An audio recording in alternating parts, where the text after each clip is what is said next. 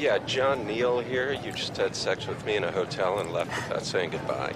Yeah, it ended up being delayed. So, sorry, I was panicking. Well, if I don't get to see you again, I just wanted to say it was nice to see you again.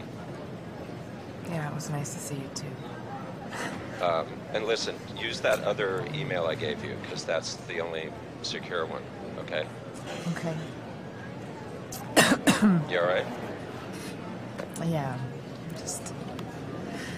I'm just jet lagged. Well, you should go home and get some rest. Hong Kong's a long way. Oh, wait. Is that you? Yeah, that's me. They're calling my flight. Alright, well, look, I'm really glad you called. Thanks. Bye. Thanks.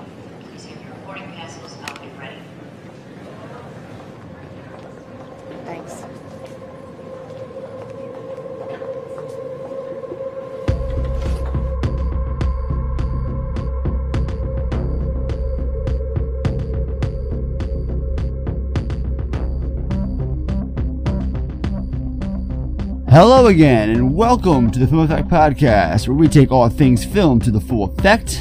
My name's Ed. Next to me is my cinematic life mate and favorite asshole, Sean. Good morning, film effect.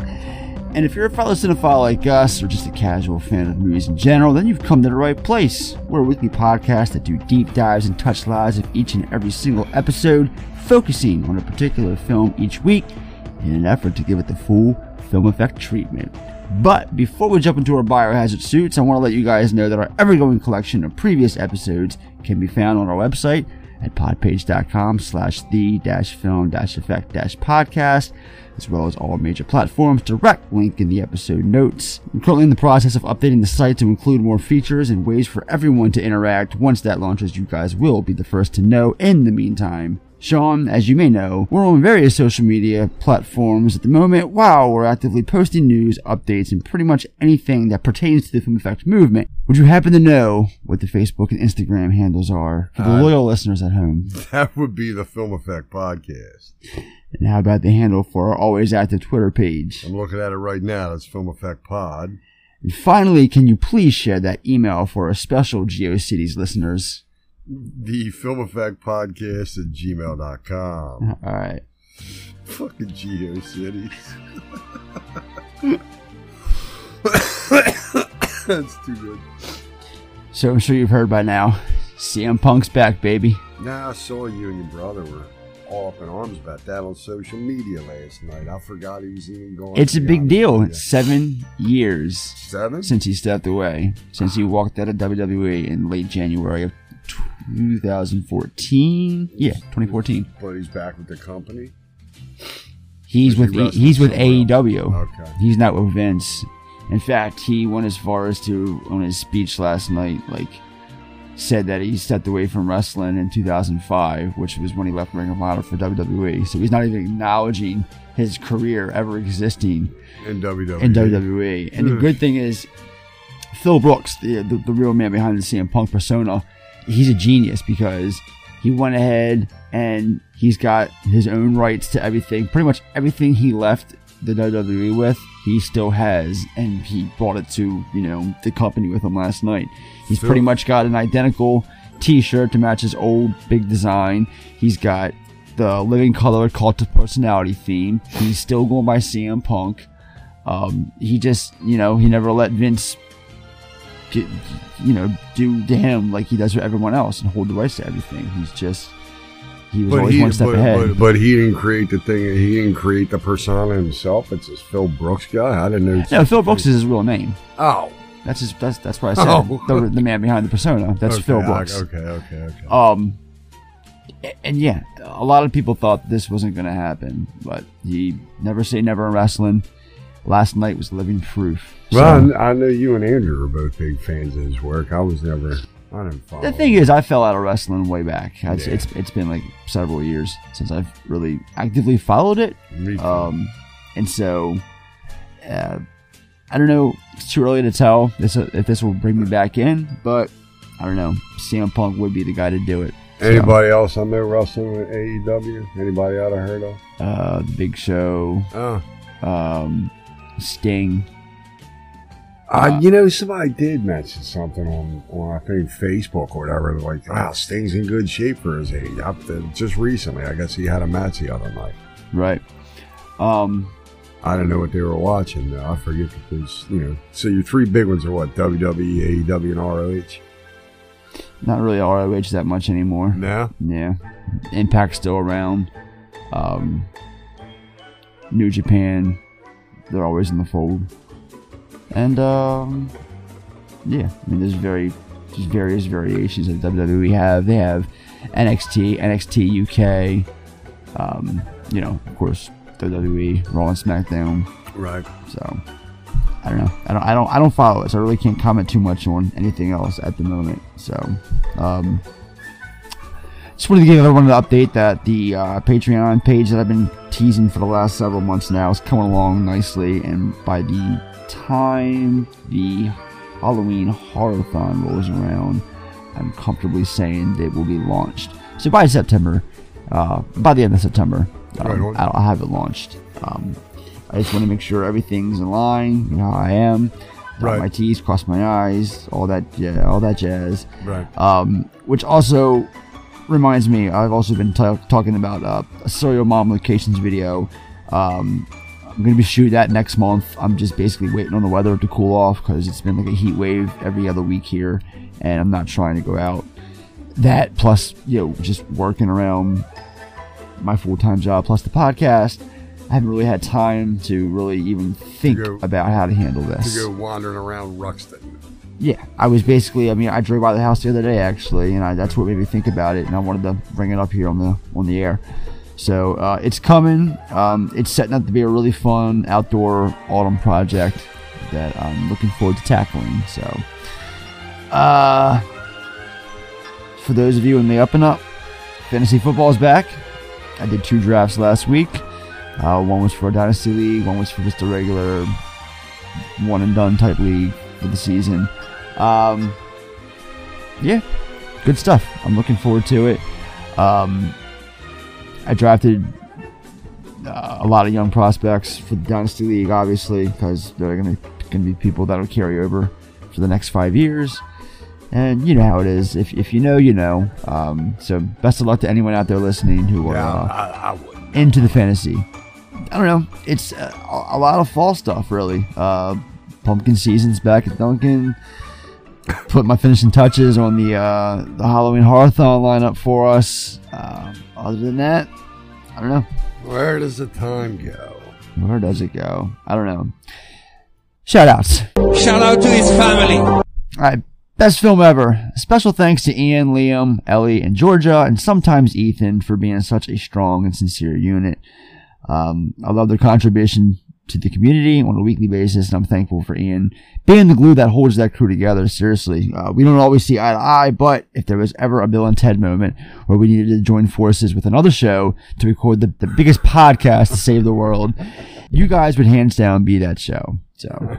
Your next favorite movie? Just want to acknowledge Josh real quick, uh, once more for his unique podcast that interviews fellow podcasters to talk about their favorite films. Each episode, short and sweet, spoiler free, to the point.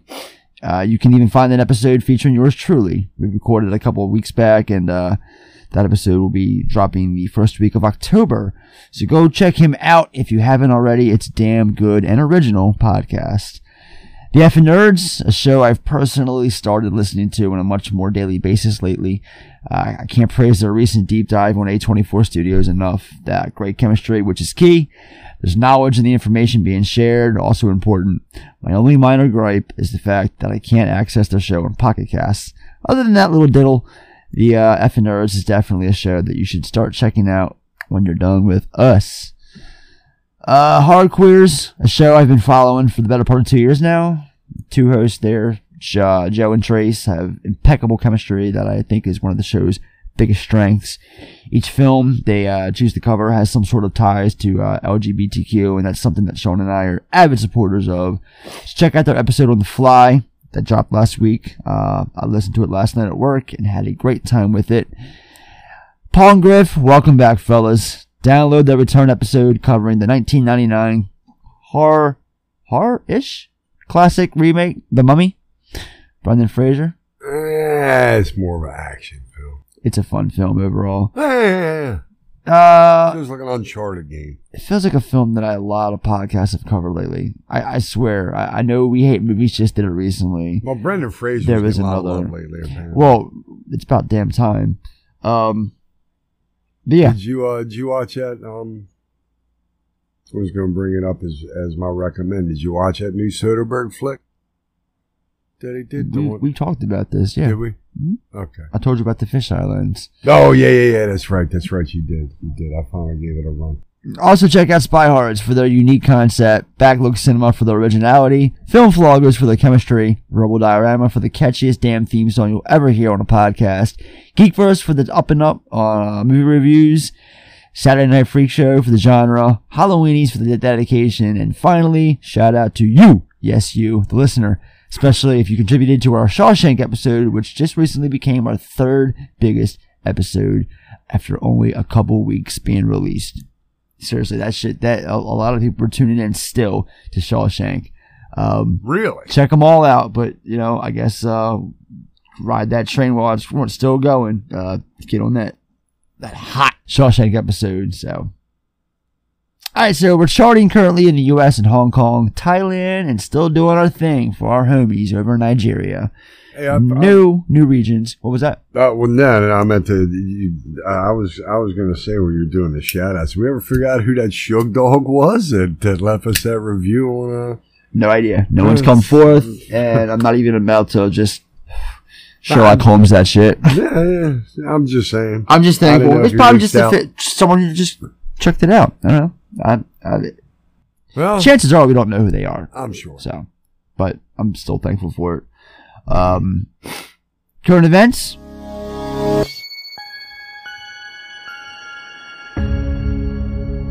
Rest in peace, Sonny Chiba, Yeah. who we lost yesterday at the time of this yeah. recording um, from COVID complications. So, all of you uh, naysayers out there, shit's real. uh, so, what are your memories of Sonny Chiba? A man we don't really talk about. I've talked about him on the True Romance episode, but Well, I mean, that's for you know everybody. I I think in the in the current, the Street Fighter films. I you know I I'm not gonna lie to you. I never I I, I didn't follow a lot of the Okay. you know like the Shaw Brothers movies and stuff like that. Like you know I, I'm like I wasn't avid, so I didn't know who he was until seeing True.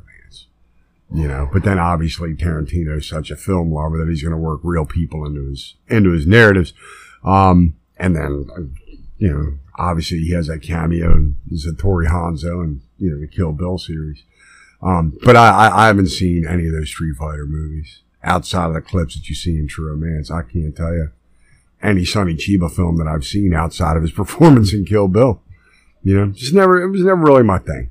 You know, I enjoy them, but I don't seek them out.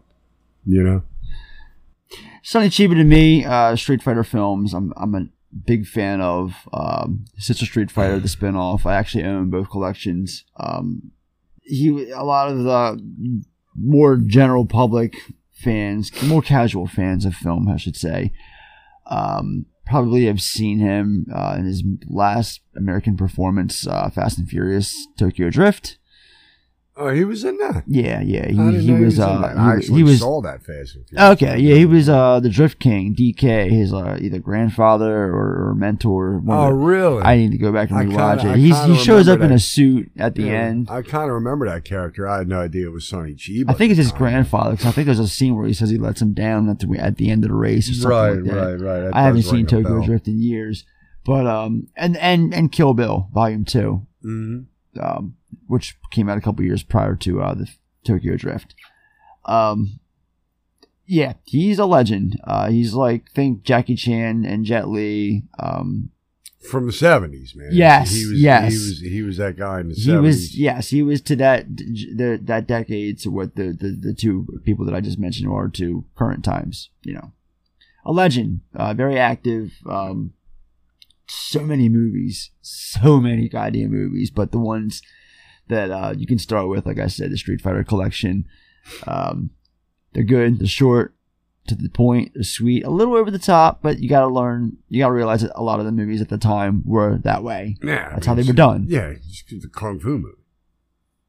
I actually just got done playing. Uh, um, went back and revisited this PlayStation game called uh, Sleeping Dogs, and it basically plays like Infernal Affairs. You know the what what Yeah, Departed, Departed, was based right. on, right? Right, because you're playing as like this Coming under- to the podcast. you're basically playing as like this undercover cop who's infiltrating the triad. Pretty cool little kung fu game for the PS3. I had a remastered version downloaded on my PS4. hmm Just literally just wrapped that up a couple days ago. And who was the, who was the guy from the '90s? John uh, Chow Yun Fat. Yeah, I was gonna say John Woo used good one. Yeah, John Woo, exactly. Uh, replacement killers, um, infernal affairs. Uh, just yeah, Crouching Tiger, Hidden Dragon, right? Which I've never seen before. So Yeah? yeah, but you, you are right. A lot of people will probably remember him mostly from that. Yeah, I mean more that that, that that'll give good- you a good, good feel as to how those '70s kung fu movies played off. Like, yeah, they they defy the laws of physics and shit, but it's all for cool visual storytelling. So It's weekly recommends. What would you get for a six year old boy who chronically wets his bed? So I'm actually going to go ahead and recommend a film that we're going to be covering in a few weeks, and that is John Carpenter's The Thing from 1982. Um, not that 2011 nonsense, not the the the thing from another planet or dimension. Um, the original. I mean, the original. The the the, the Carpenter. classic. yeah, the one that everybody knows, The classic to, in our hearts. right? Um, like I said, we're going to be doing that in September with um a whole uh, Alaskan crew of our own. It seems going to have a lot of guests for that episode. My brother's going to be a part of that. Uh, my friend Kelly Lee's going to be on there. Our friend Ian's going to be there. Um, it's it's you know I might have a couple more people um involved in it. It's going to be a fun episode covering one of my personal favorites um, from the genre.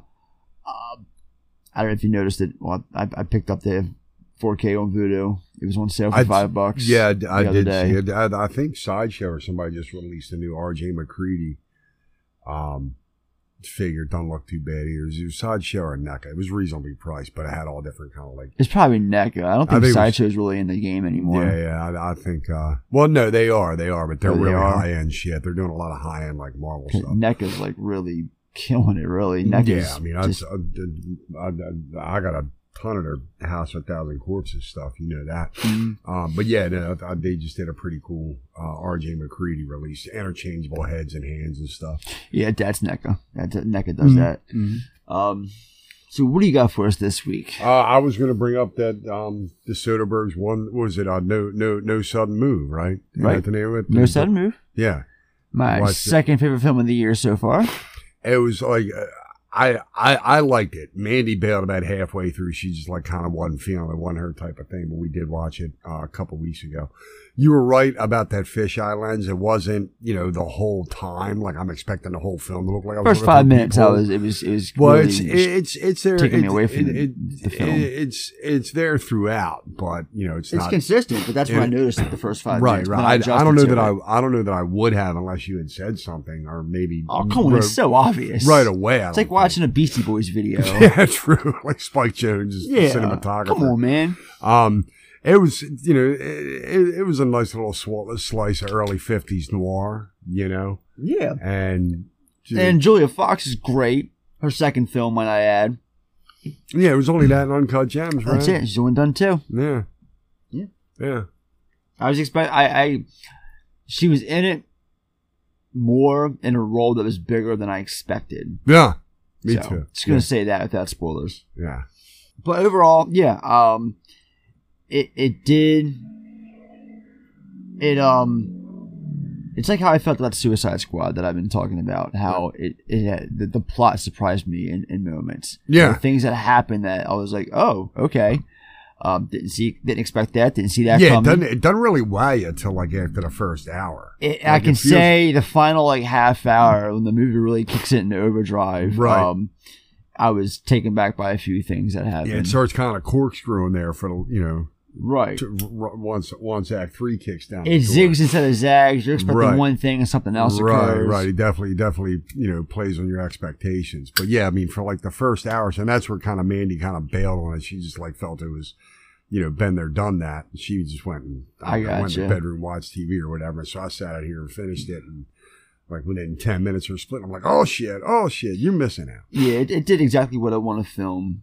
It, it did exactly what I want, yeah, a film to do to me. You know, just surprise me, entertain me. You do those two things. Yeah, like I said, Soderbergh's usually hit or miss for me, but I wasn't, uh, you know, I wasn't mad at that one.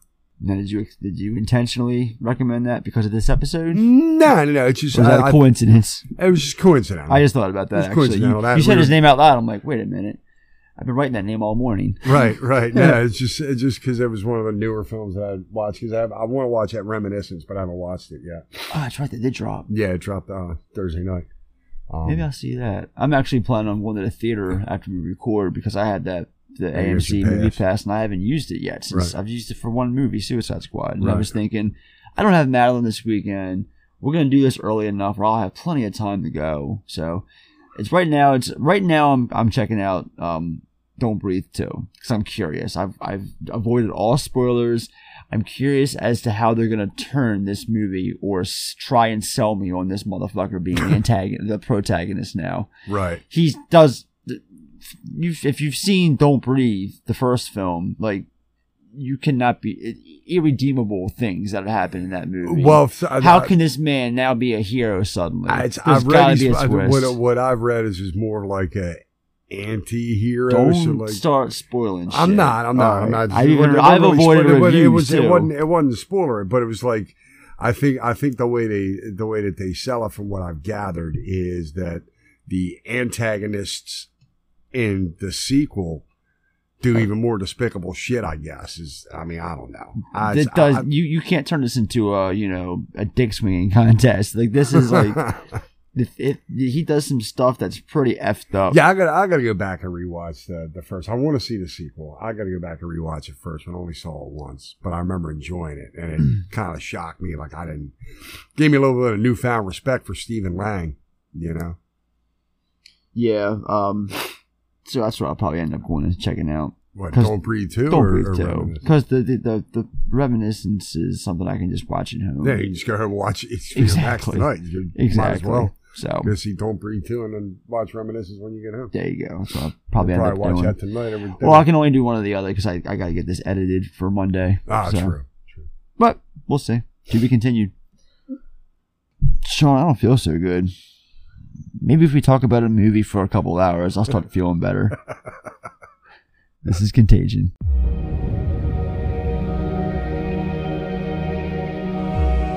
It was a groundbreaking ceremony for a new factory. Did she mention seeing anyone who was sick? Anyone on a plane, the airport? No, she said she was jet lagged. The average person touches their face three to five times every waking minute. In between, we're touching doorknobs, water fountains, and each other.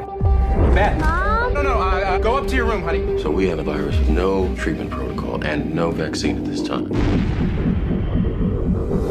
You had a seizure this morning, Beth. She had a history of seizures, No, no, no, no. allergies.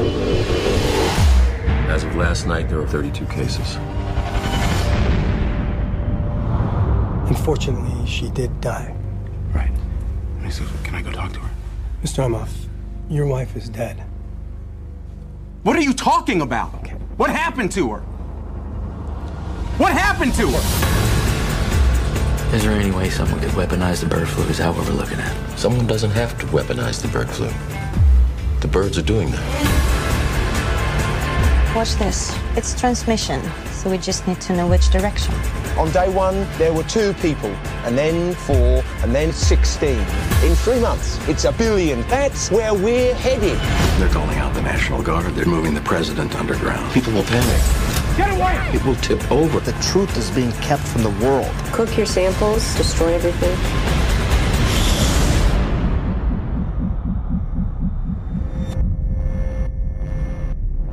Hello.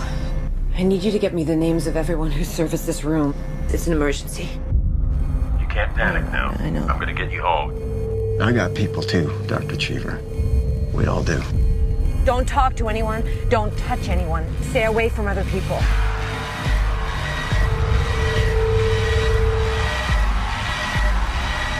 Get back in your car. We're not sick.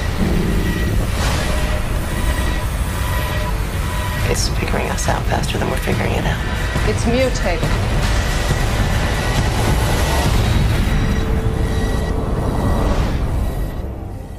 Voted in by the listeners, might we add, right? Yeah. As as voted by a film effects audience, Contagion follows the rapid progress of a lethal airborne virus that kills within days. As the fast moving epidemic grows, the worldwide medical community races to find a cure and control the panic that spreads faster than the virus itself. At the same time, ordinary people struggle to survive in a society coming apart. Alright, so first time viewings. Uh, it's, it's just that. You see, this is actually uh, my, my first time. No, no, my It's my first time uh, since my first time. So technically, that's my second time, and I don't, I don't, I don't want to suck at it. So if I'm not up to, I remember when I first saw this, I didn't see it in the theater. I waited till after it came out, uh, red boxed it, and watched it at the apartment not long after we moved in. So that's my memory of this movie. Uh, I I wound up just buying it. Um, I called out of work that day. I took- I took a personal slash sick day. just to watch Contagion. Not, I just happened to fall in the same day. I didn't call out. right, right. I, I wasn't that you know hyped to see Contagion That I you were taking a day out, off yeah. work, right? I'm playing sick to watch people play sick. Right. Um. Now mine mine would have been when I, I like I, I bought it based on the cast, you know, and the story was intriguing. That was the the the theater. That was the film's biggest, like, s- the strongest self. Yeah, yeah. I mean, I was curious as to as to how the story would unfold, so I grabbed it for like I don't know, 12, 15 bucks on Blu-ray. Brought it home. Line by. Yeah, nothing wrong with that. Uh huh. Um, yeah, it's funny because when all this happened, the, the the the pandemic that happened last year. let- Let's not ignore the fact that you know, this kind of ties into It's very current times. We'll be bringing know. that up throughout the breakdown. But yeah. last um last year when you know I want to say March April when the shit was starting to really start going like I was curious because I was, I got a fucked up morbid curiosity and I went and thought I had it I swore I had it on Vudu but I didn't um so I ended up renting it on iTunes or something and watched it uh at home and then I think I was at an FYE or somewhere like a month later, and they had a used copy. Probably might, might have been Soundgarden, but they, Right. had, they had a used copy for like four or five bucks, and I picked it up, and it's to my luck still had the digital code inside. Sometimes it's hit or miss when you get a movie when you buy a used film. Yeah, yeah, sometimes whether they have it, yeah, sometimes they don't. Or, or the code's still in there is still Yeah. any good. Yeah, I get you. I get you. Um, funny enough, it's ex- I, you know, Mandy had never seen it, and when we all got locked down last spring, um, probably right around you know March or April, it's kind of around Easter. I remember because I was a little sick. I didn't have you know COVID, but I was you know I yeah, I heart remember condition. that. Remember having yeah. a heart condition. I remember that then. very well. You know, I was I was out of work for a couple weeks. We both had, anyway. We you know we both had like major shit going on because you were dealing with that, Right. And I was personally dealing with panic attacks for the first time in Yeah, my life, and yeah. they were like coming nonstop from all ends, like for about two three weeks straight. Right. You know, and scared the living shit out of Yeah, it was completely unrelated to COVID whatsoever, but we were going through our own shit while the world was crumbling around and then the us. world's falling apart. Right. We got our own shit. and I'm sitting there can't even keep it in the together. middle of the fire, just saying, "This is fine." Yeah, this is fine.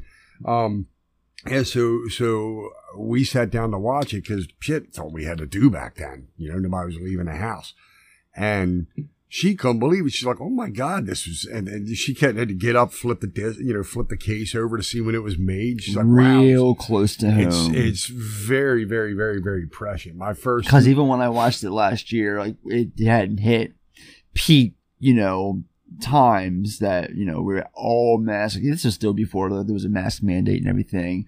But then we I, watching it now, doing a little before than after in this movie was really interesting. So Yeah, I, I will be I will be talking about that Yeah, throughout. me, me too. I mean, the first notes I made were the film is prescient and accurate with the handling of everything. Because it was what five, six years before, at, at least before the shit hit us. When when did this film come out? Ten years ago.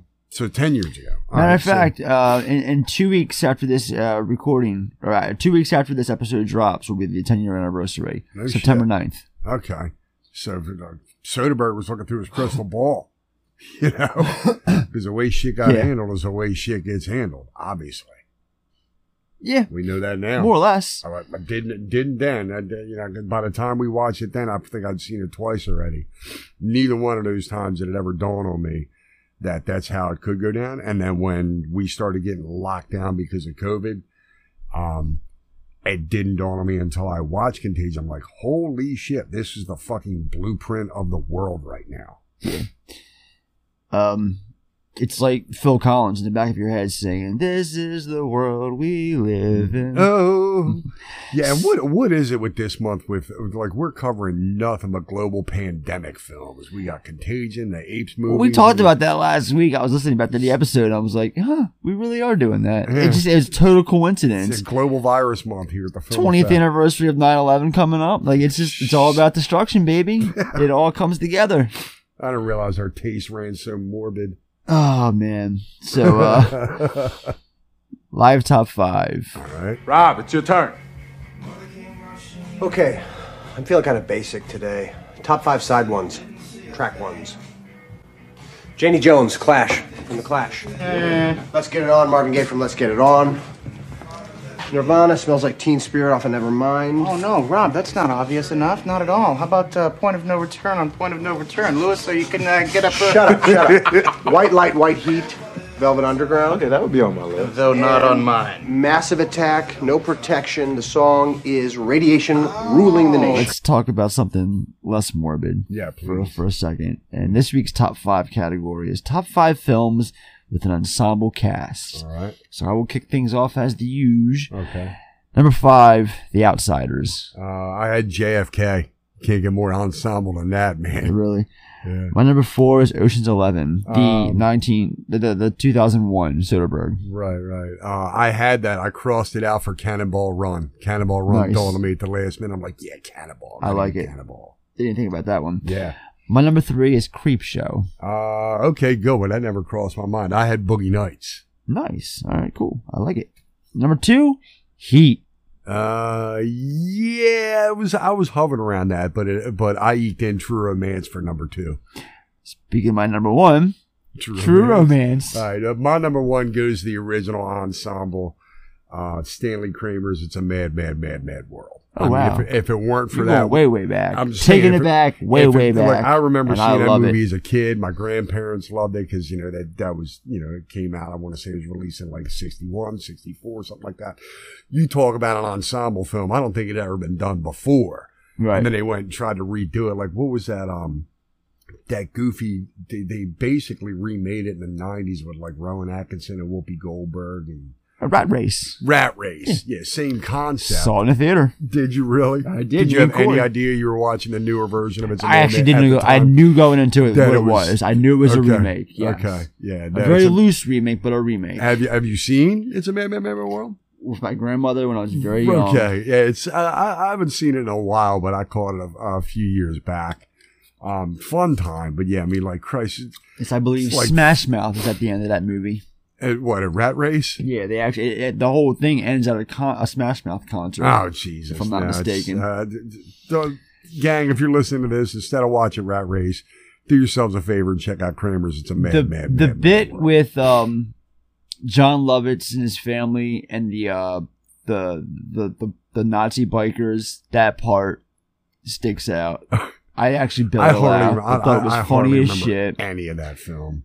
I think I watched. He's choking and, and he's like trying to like signal things with his arms and hands and is acting like the Nazi salute symbol and it's like I vaguely remember it. I don't can't really talk about mu- many more details. That's all I remember from that scene, but I remember laughing my ass off at that. Other than that, yeah, it's it's it's a movie that happened. It ends with a Smash Mouth concert, and uh, we all go to fuck home. all right. So let's be, be- and before we talk about the film, Yeah. um, yeah, um, like you said, this this was um as voted by you, audience. So this poll ran at the beginning of July, and I asked for everyone to vote on a 2011 movie. I gave the option. Um, let's just put it this way: uh, we got 35 total votes. Contagion won the vote with 31%, followed by Drive with 26%, And then Crazy Stupid Love with 23%, followed by You're Next with 20%. So Contagion, um, somehow I was surprised. I was like, I, I thought Drive was a shoe in. Uh, spoiler alert, I already had Drive on the schedule for September. I just figured I could utilize a week with this uh, being in the poll and get away with it, but no, not so fast. The audience had other plans, and now I have to put in this. No, then and now we're doing a Contagion episode, which I'm fine with. Um, just wasn't expecting it. That's all. Yeah, I was a little um. Did, didn't know you guys I'm- were so dark. I know. It's just I was kind of dragging my feet going in. So I didn't, you know, I didn't watch it last night.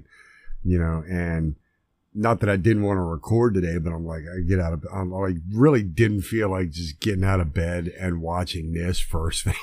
See, I was the exact opposite. You I woke up I this morning really like, getting ready to, to do this someone because I don't know. It, I mean, I didn't, I didn't I mind it, but it's like, you know, like, oh, I got to get up I- and kind of like watch this a movie. depressing film.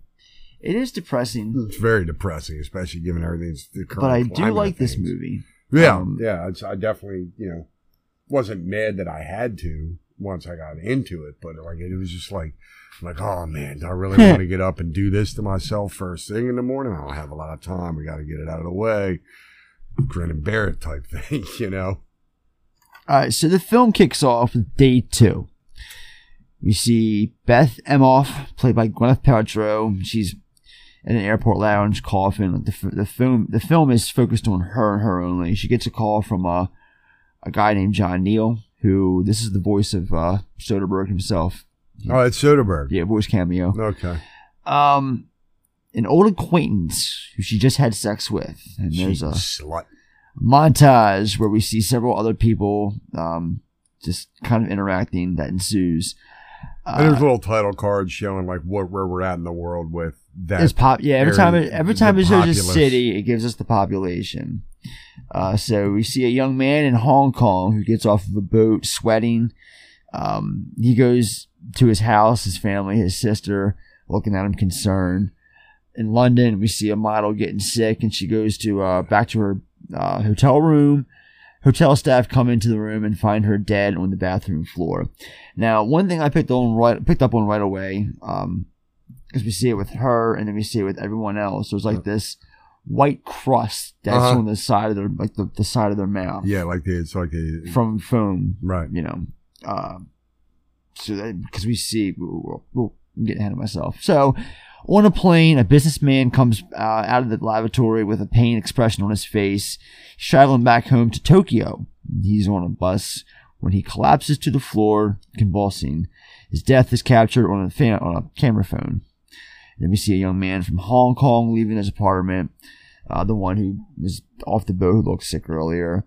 He's coughing.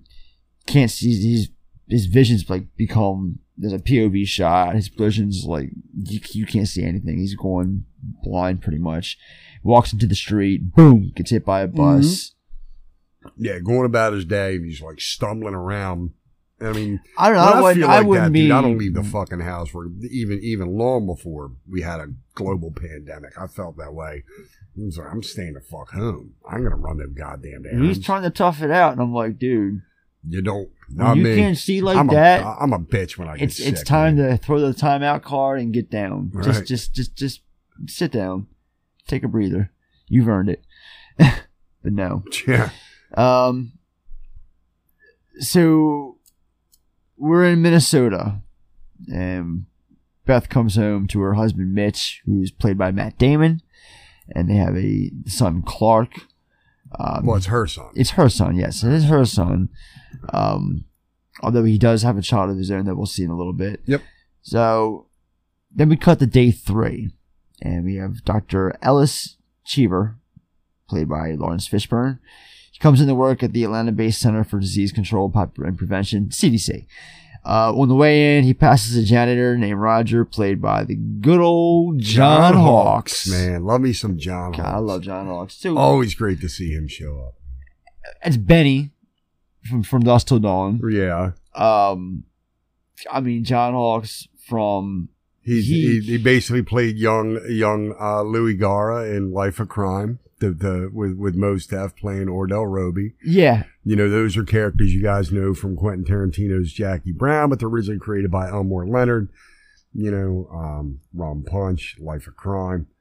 Um, so, uh, did you ever see Martha Marcy May Marlene? No. You know what I'm talking about? Yes. Where he's like the cult leader. So he's very, very powerful role there. And then uh, he had a, um, um, I can't think of the name, but there's one where he's like a drunken private detective. Came out a couple years ago. Kind of like it, it's got a noir feel to it. I haven't honestly seen him in that much recently, so chances are I haven't seen it. Um, I like to point back to his late '90s, uh, just appearance in several movies after From Dusk Till Dawn came out. Um, he he had small roles, and I remember seeing him in Rush Hour. I still know what you did last summer. Blue Streak, um, Hardball, Identity. Like these are all just movies that Identity, like yeah, he yeah, just yeah. popped up and had minor roles in that. Like he was just churning them out, and then But I the guy's think, got talent too. He was in that uh, And then- Winter's Bone, right? well, the one that Jennifer Lawrence. and then the Winter's Bone came around, And that's he when got- he was kind of, that, that's when the world kind of stood up and took notice that the guy had talent. You Right. and I had seen it years before. and then he had that film, The Sessions with Helen Hunt, that really put Yeah, him on. okay, yeah. Uh, he, he got a lot of rewards. uh, He got a lot of award recognition for that one. So yeah, uh, John Hawkes, he's the janitor here. They're on, fr- they're, they're, they're you know, they're, they're, you can see right away they're friends. They're talking about fantasy football, little, little smack talk going on. Right. Uh, Roger's going to the office. Uh, but Rod, I mean, Cheever's going to the office, but Roger stops him and asks about it. He asks about his son since the school thinks that he has ADHD. Roger asks Cheever if he could uh, look at him, but Cheever says that he's not that kind of a doctor. However, he knows some people, so he will try to refer a good doctor to Roger for his son. So, Mitch, we see him picking up Clark from school. He's got a fever. Um, this is how we know it's it's like right before Thanksgiving because he says Yeah, he's like, we're gonna we're gonna beat, this thing by come Turkey Day. Yep. So it's you know shit goes down right before the holidays. Yeah, like the worst time you can like have an outbreak of, of Right, when new people are going to be traveling like a motherfucker. Oh yeah.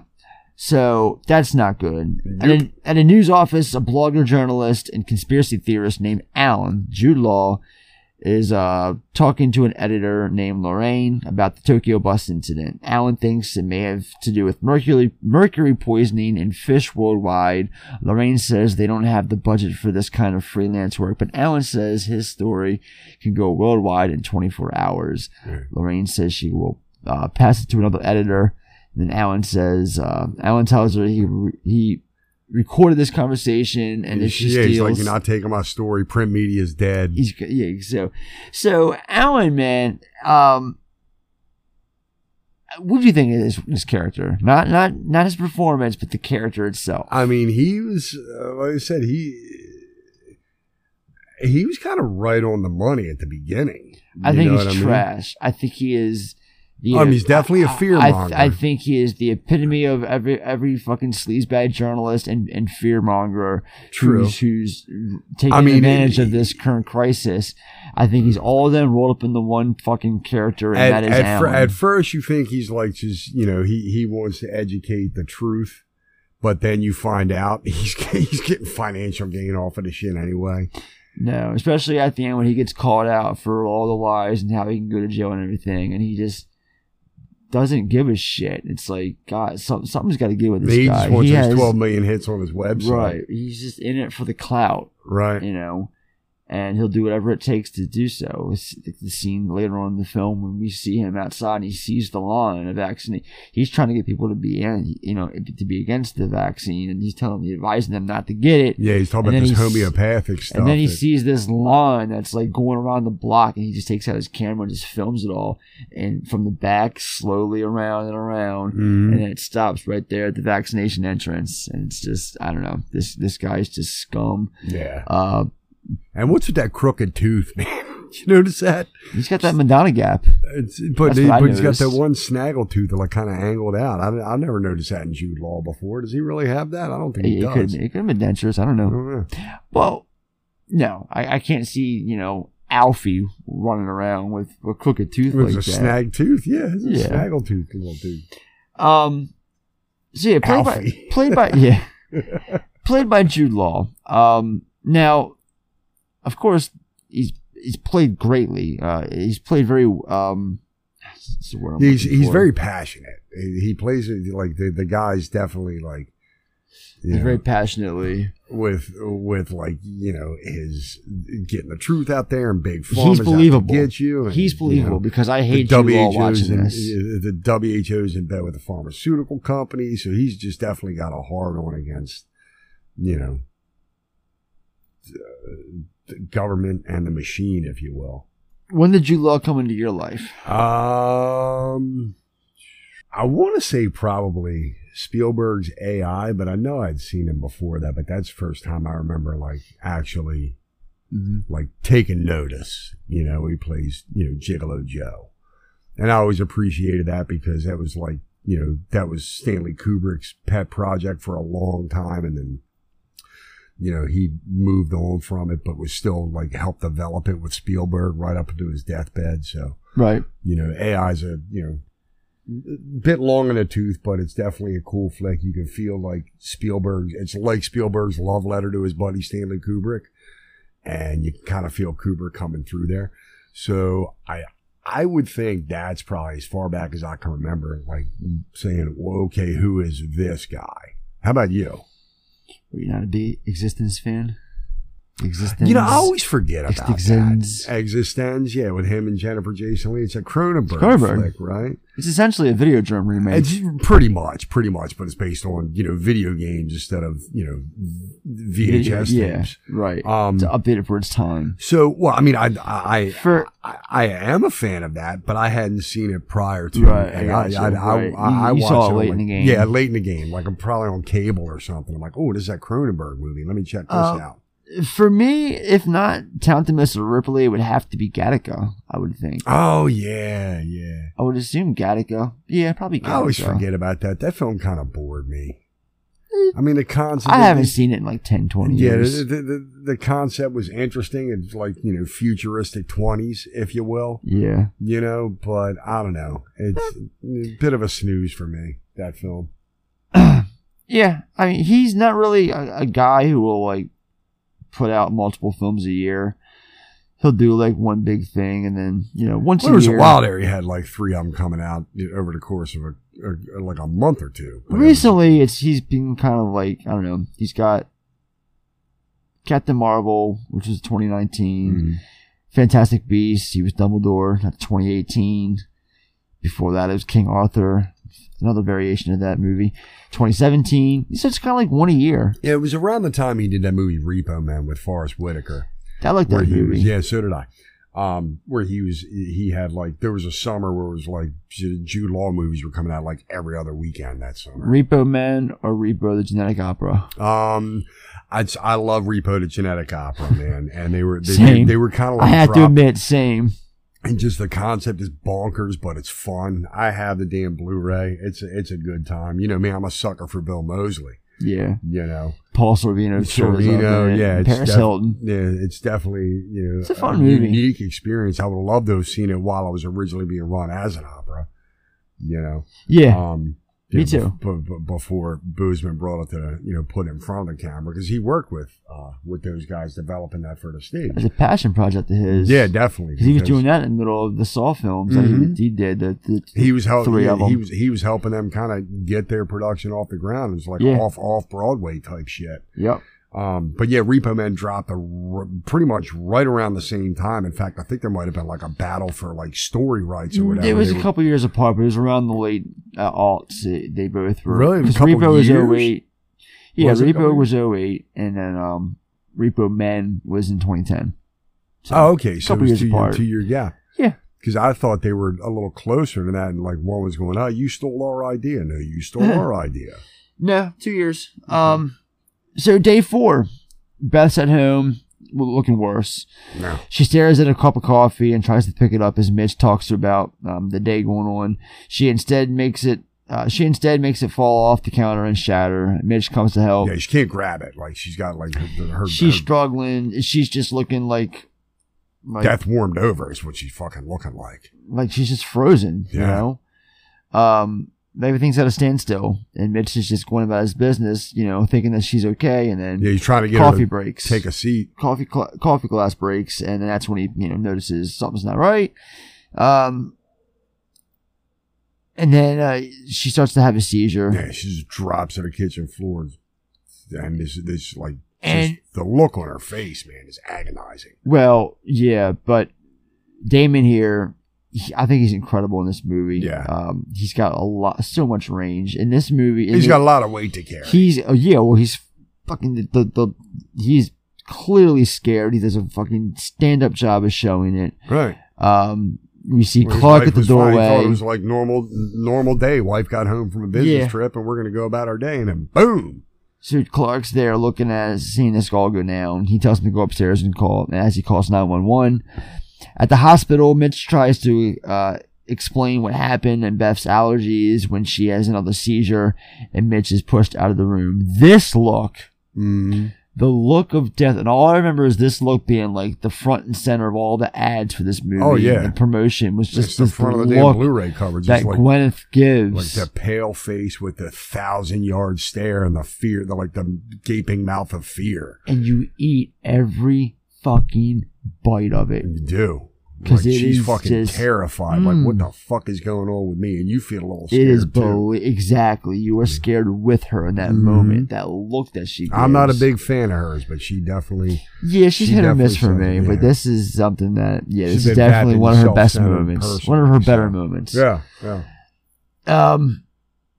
Yeah. Uh, so the doctor comes in uh, to see. The doctor comes to see Mitch after this this moment and to inform him that you know Beth's dead. So, um, despite all our efforts, she failed to respond. Okay. And her heart stopped, and unfortunately, she did die. Right. I'm sorry, Mr. Emma. I know this is hard to accept. Okay. So can I go talk to her? Mr. Emhoff, I'm sorry. Your wife is dead. You know, I mean, I, I just, I just saw her. We, we, we were just at home. Is there somebody that we can call? Someone who you think should be here with you?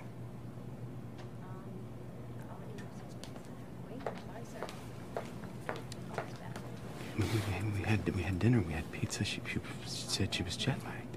You, you mentioned that she was away, Hong Kong. We checked the latest bulletins. The only things there were measles and H1N1, and this was not that. Then what was it? We don't always know. I mean, some people get a disease and live, some get sicker and die. Now, we're going to have to notify the medical examiner, and they may request an autopsy. Or if you wish, we can order one. But I, I can't guarantee it's going to tell you any more than I can. I mean, my best guess is that this was either meningitis or encephalitis, and with encephalitis, we're in the dark a lot of the time.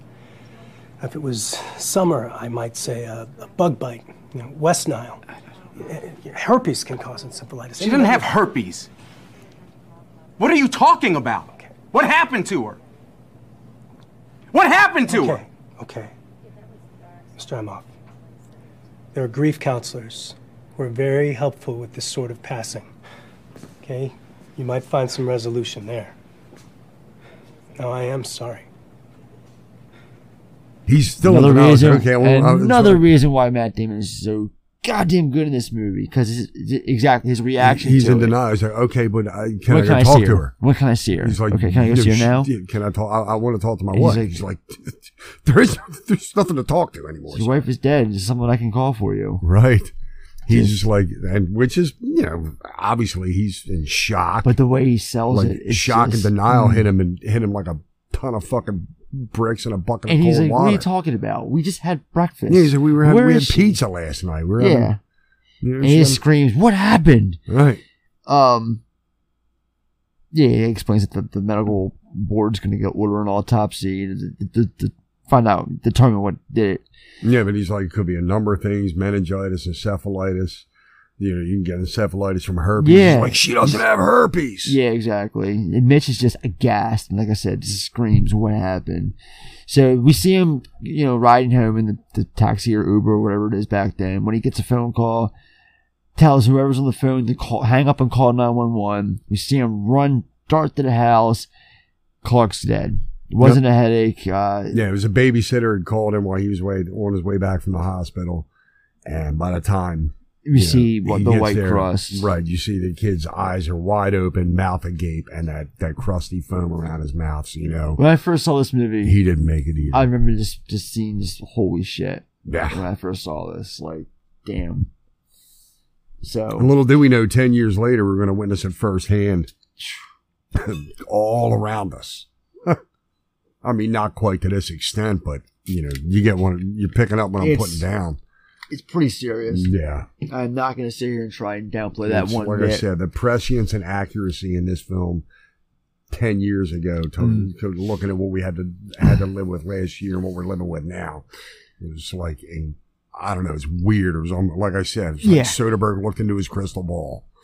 Obviously, he did his research. I mean, he probably, you know, side by side with the CDC and WHO, like, hey, if this goes down, how would the would this? And It was like their exact, Yeah, their, their, he- their, their, their playbook. I mean, they, they allowed him to use their likeness and everything, so I'm sure they had a hand in this. And, and you know, it's making of it. scary, dude. When I lived in Atlanta, I only lived a couple miles from that CDC building. My dad told me that when we first moved down there. He's like, uh, yeah, you know that uh, this we're, we're Do you have little- something you want to tell me about? Um, what I'm saying is like it was always in the back of my grand. I only lived there for about a year and a half, two years, in my early twenties. Right. But it was always in the back of my head, like every single not waking moment, but at least once a day, thought would pop up my mind. Like you know, all it takes is when I'm knuckleheads downtown to drop a to drop a fucking beaker, and I'm fucked. I'm the first one to go. you know what I mean? I mean, we're sitting here talking about it like it's the biggest deal, but we're lo and behold, we're 30 miles outside of Washington D.C. Well, yeah, it's, uh, So, yeah. know. So, so, so I left. I left Atlanta for you know moved back to Baltimore. So instead of being like right where all the deadly viruses in the world are contained and studied, I'm right next door to the nation's capital. The first target anybody else in the world gets pissed off is going to aim at. All right, so it's day five, and we're in Switzerland. We're introduced to Dr. Leonora Orantes, played by Marion Cotillard. She goes to work at the. uh, She works for the uh, World Health Organization (WHO). She handles a briefing on this unknown virus and the cases of infection in the U.S., China, London, and Japan. She expresses the need for the WHO to be thorough in its investigations. She begins Beth as being the potential start of the infection. Oh, she mentions Beth. Well, being- she's a, she's clinically an epidemiologist, right? It's like what it's what it's her field of study is what sure. I gathered. I have no clue what I'm that pre- is. I'm- I'm, not even gonna pretend like I do. somebody that that that's, that that can determine an epidemic. I'm sure. I mean, she's holding I think this that's press that, I think junket, that's what so- I think that's what her what her field of briefing, expertise not is. press junket. She's holding. She's holding. You know, the one holding the briefings here for the WHO. Right. So back in Hong Kong, the sister of the young man who was infected, again, the one off the boat, um, has his body cremated and goes to take his ashes away for burial via bus. Uh, cleaning lady is checking the bus when she finds the girl dead. So her brother had clearly infected her too before he died. That's the first thing I said when he came home that in that moment. I'm like, oh, she's infected. Yeah, and, and and you know the living environments over there is like you know you're crammed on top of one another. They're very small apartments and they're like families of like six or eight for Christ's sakes. So we've got now two confirmed two. We got two confirmed deaths, and we're not even a week into this virus. Yeah. So that's how serious this is. Yeah. So in Chicago, same day, best lover John Neal is being carried out on a stretcher. Uh, we see the, the medic asking him a series of questions, but he's unresponsive. He's been infected as well. His wife looks on in shock, wondering what is wrong. It's like we both woke up feeling a little sick. Right. So two medical morticians do the autopsy on Beth, opening up her skull. Yeah, this Holy yeah this this this, this, shit. this autopsy I put is tastefully shocking. This because autopsy- it's a close up of that that frozen fear look on her face for a split second when it when it cuts to the scene you see you got that and then you hear the bone saw and then you see the scalp And then they fold pull over her yeah. fucking eyebrows. Oh my god! You want me to um, take a sample? Or? Yeah, I want you to move away from the table. Should I call someone? Call everyone. you know and then what what the one that you know that they're taking a look at her at her brain tissue and you know the, the head the head i guess I, it's not a mortician. I- I They're know. examiners. Exam, medical examiner. Thank you. Yeah. Um, he's he's like shocked, and his assistant says, "He goes, you want me to take a sample?" He goes, "I want you to move away from the table." Yeah, he says, call No, everyone. he says, should I call somebody? He says, call everybody. yeah, yeah. He's like, um, they noticed something strange about her brain. Yeah. Yeah. I would love to like. It's it's it's like you know he doesn't go into detail, but I would. There's a part of me that that would like to have like seen what they saw or know what what Yeah. what, what they thought they had on their hands in, that, in that particular moment. The assistant asks if you should take a sample, and then the guy says, "Actually, I want you to stand away from the You table." want me to get a sample? I want you to move away from the table. Yeah. So, cut to day six in Atlanta. We're introduced to Dr. Erin Mears, played by Kate Winslet, being briefed by Ellis on her job by the mysterious virus outbreak. She is to investigate and, uh, and contain case uh, and contain cases of infection. If she needs anything, she can call him. No questions asked. Then we see her traveling to Minnesota to be transported to a nearby CDC office. Mitch, uh, Aff- Affleck, listen to me, Ben, uh, Matt, Ben Damon, Matt Ben Damon, Da- Jesus Christ, Matt Damon. Mitch is taken back to the hospital and put under quarantine watch. His teenage daughter arrives from his previous marriage, named Jory. Um, they talk on the phone. Jory feels guilty of not being there when Clark died, but Mitch says it's not her fault. In addition, if she had been, she could have been infected too. She says, "Oh, she says he has left. All she she is all he has left." Mitch tells Jory to go home to her mother, but Jory says she will not leave him. She's staying with Yeah, him. she's like, I live here. I live here with you. Yeah, and I- this is the start to- This is where he because he finds out he's a mute. Yeah, know? right. Like they're they're like you, you know you if anything you're merely they don't even say that he's possibly a carrier. He just doesn't get the symptoms. He he can, he would He's- survive. He has the- the antibodies or something like that. for the like his just natural immune system has the antibodies to fight off this mysterious Yeah. virus. Um, but I, I, I want to bring up this relationship between these two because it's, um, I think it helps. Uh, I think it benefits the Mitch character. Um, The relationship between him and his daughter, you mean? yeah, it shows that he's, um, just this more than a family man. He's just, he'll do whatever it takes, you know, to, to, to make sure what's best for his, his, his, his young, his own. Yeah, his loved ones. Yeah, I mean, he's we don't he really see that with Clark stepson. because Clark's like he's out as quickly as he's in. Um, and I don't know. I just I, I I think it's me just speaking on a personal level because of my relationship with my daughter Mhm. and how Jory is pretty much the same age as Madeline. Yeah, yeah, I can see, I can see where you're coming from. Um, so maybe that's why I'm rambling about a random relationship.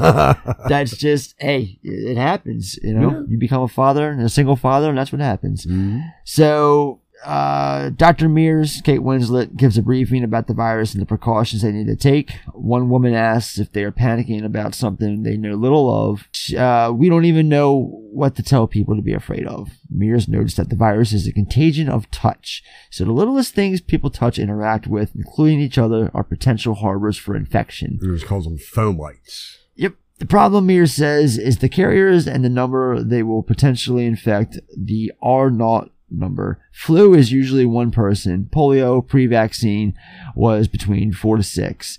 Until they know more, this virus's R naught number could be much greater. Then we're shown two doctors, Allie, uh, played by Jennifer Ehle, and David Eisenberg, played by Demetri Martin. Thank what you. I the fuck is he doing in I, this dude, movie? I didn't look it up, and I'm like, I knew who he was. I'm like, man, I cannot think of that guy's name. He had that show on Comedy Central. He's a comedian. Yeah, and he uses like he uses like a like not not a sketchboard, but like but like a like he does some like prop comedy with like an easel and shit. He's you know okay. He's not hysterical, but I'm you know I chuckled at some of his bits. Completely forgot he was in this. Well, he did I that. do remember him being in it from you know when I first saw this. Right. Um. So it wasn't a complete loss. Well, it's But around the I- same time he did that Taking Woodstock movie where he played the guy that, that That had goofy comedic elements though. This is a straight up like there ain't nothing funny about this movie. No. Um. Seeing him rocking that biohazard suit, like it's just yeah. I was like curious as to why they puff him, why they fill him with air. oxygen. I don't know. While they're while they're in them. I mean, I get like before they put Make them sure on, they're fill them up to make sure that they're make sure there's no compromises or tears or anything. But then they got them, you know, they, they got they're while they're working in the lab, they're hooked up to a little coily tube to the ceiling. Right. You know, and they're all they're they're like blown full of air. I guess, yeah, I guess you just keep them And they keep them pumped in case there's a leak. right. You know, I don't know. Always reminds me of that scene in fucking Breaking Bad when Jesse puts the damn thing in his in his jumpsuit because he fucking got nothing Yeah, to do I, in the I always think of the "It's Always Sunny in Philadelphia" episode where they're in quarantine and um, uh, I haven't seen the movie in a couple years. I've, uh, it's been so I don't, I don't know which episode you're talking about. No, I watch uh, the show intermittently. Charlie and Mac go to the uh, convenience store to get beer and shit, and they have they're wearing biohazard suits, and um, uh, Mac gets a little tear, and, and, and Charlie like flips out like you're infected, you got a hole, you got a you got a hole in your suit and shit, and like it's the, the quarantine episode is probably one of my favorite episodes of the series. It's, now, was it's that top was tier. that done? Was that released recently? Oh, like, this was because of no, the pandemic. This, it was this episode was from like season se- Wow. seven or eight. Yeah, because I'm not a follower of that show. I like it, but I've never just. they just started and- filming the new season on Monday, and um, the first they show the screenshot of the script, and it's called um, uh, 2020 a year in review. Oh, great! I cannot wait. Those guys doing cannot wait. shit. I got to get back into that show. Man. Oh, it's so I'm- I was watching it like intermittently on Hulu. I think One of the while. many reasons I, I keep my Hulu account is so I can go back and watch that show um, at my convenience. That and Rescue Me. Yeah. Even though I already own Rescue Me on DVD, I have the whole series, but still, I, I like convenience. Hitting a button is a lot better than popping in a disc I every three right? episodes. So, yeah. Back to these two. Um, uh, so they're in a, secure biolab. They, they look at the samples taken from Beth's body, among others. Um, Allie Hextall, uh, she says that they need to send it to Dr. Ian Sussman, played by Elliott Gould. Elliott Gould. Ian is another doctor in a less secure biomedical facility than theirs. He's leaving when he's accosted by Alan about accusations that this virus is being manufactured as a potential profiting scheme by drug companies. And this is where it becomes evident that this guy's a sleazebag. Yep. At first, you're like, all right, he's trying to like Julian Assange like this shit, like, like Yeah. educate the public what the, you know what the government's keeping from him. But now he's like straight up fucking, you know, you're doing this for profit. Meanwhile, he's getting fucking kickbacks from the hedge fund. He's, you know, He's a scumbag. That's all there he's to it. He's a fucking scumbag. You're right. And that's how monetization works. The more views you get, the more money you get. Uh-huh. So Sussman tells him to make an appointment and insults Alan's journalism, saying blogging is graffiti with punctuation. Yeah, I love that line. Blogging is graffiti with punctuation. And that that being said, we're now on day seven. We're a week into this thing. Cheever is met at the CDC doors by Homeland Security agents. He is briefed by their li- liaison, Kyle Haggerty, played by Bryan Cranston. Speaking of Breaking Bad, Yep. Homeland Well, Security the other guy's believes Enrico Colantoni. The other dude, the, the Homeland Security guy, it's Enrico Colantoni. The I did not notice that. You didn't know? You didn't catch? You I know don't who that know. guy I don't is, know right? who that is. No, No. He's one of them that guys. Like he was Okay. on. Um, he was on a show I used to watch um, in the early aughts. Um, Just Shoot Me. Yeah. Remember Just Shoot Me with George Segal and David, David Spade? Spade. Yeah, Colantoni was on there. He was like the he was like the horny like like art director for the magazine or whatever. But he's also in um Huh. very underrated comedy. I probably know who it is. It's He's, he's in head. Galaxy Quest.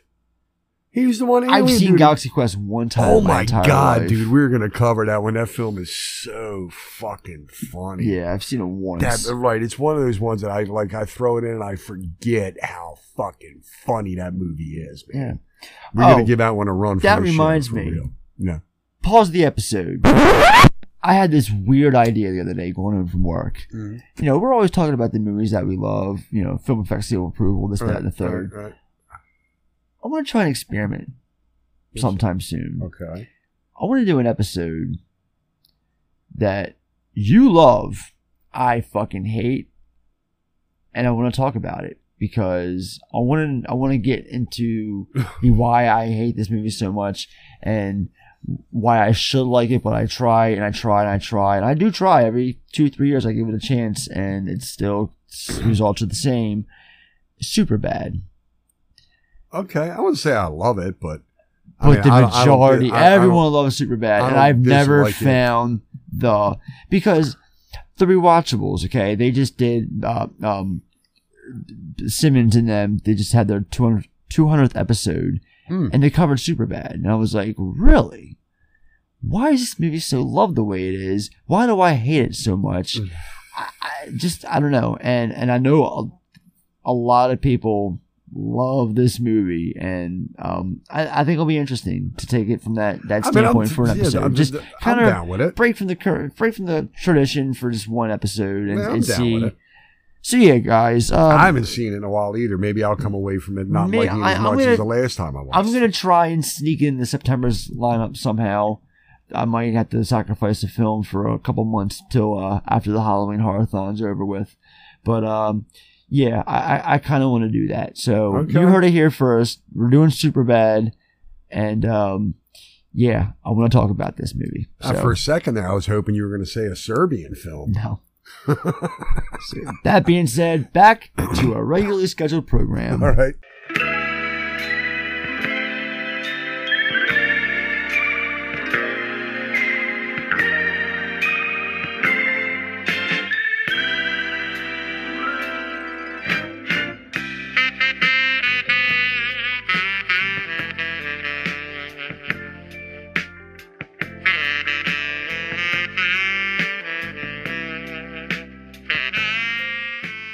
So security believes the virus may be might might be a terrorist action, as it's the only way terrorists have not tried to kill people. Cheever is intrigued by the theory, but not convinced.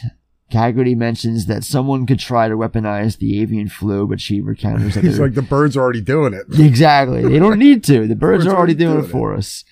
So a news report states that the, the school Clark is attending is being closed after three nurses and two other children have been killed, have been found dead. A panic start a, a panic starts to form with this. Dr. Mears goes to the AIM offices where Beth worked. Many interacted with better, uh, many interacted with Beth before she uh, left the country for China. So their fears are assuaged by because Mears. it's been yeah, they're like it was like ten days ago. So well, you guys are fine. It's you, can you get Right, sicker. that makes sense. Sick quicker than that. Mears notes none had direct contact with Beth after she came home. One remembers Eric Barnes, another coworker, drove her home from the airport. Is there anyone else who might have had contact with her? This was everyone. Aaron Barnes did. Barnes, he worked on another floor. There were documents she needed to sign. He picked her up from the airport. He picked her up from the airport? Yes. Where is he? Hello? Hello? Mr. Barnes? Yes. This this is Dr. Mears from the Centers for Disease Control. I believe hi. I believe you may have had contact with Beth Emhoff last week. Yeah, I picked her up at the airport. What's this about? How are you feeling today? Uh, pretty cruddy, to be honest. Head is pounding. I probably picked up some sort of bug. Where are you right now? I'm on the bus heading to work. I'd like you to get off immediately. Wait, what? What's going on? Where? Where? Where? where where's the bus, Aaron? Um, uh, Lake and Lindale. Can you tell me what's Lake going on? Lake and on? Lindale. I really need you to get off that bus. Listen, it's quite possible you've come in contact with an infectious disease and that you're highly contagious. Do you understand? I want you to get Okay. off now I'm and getting stay off. away from other people. No, no, what do I do? Don't talk to anyone. Don't touch anyone. That's the most important thing. We'll send somebody to meet the bus. Okay. I'm on my way to you now, Aaron. What about my, my kids? I touched them.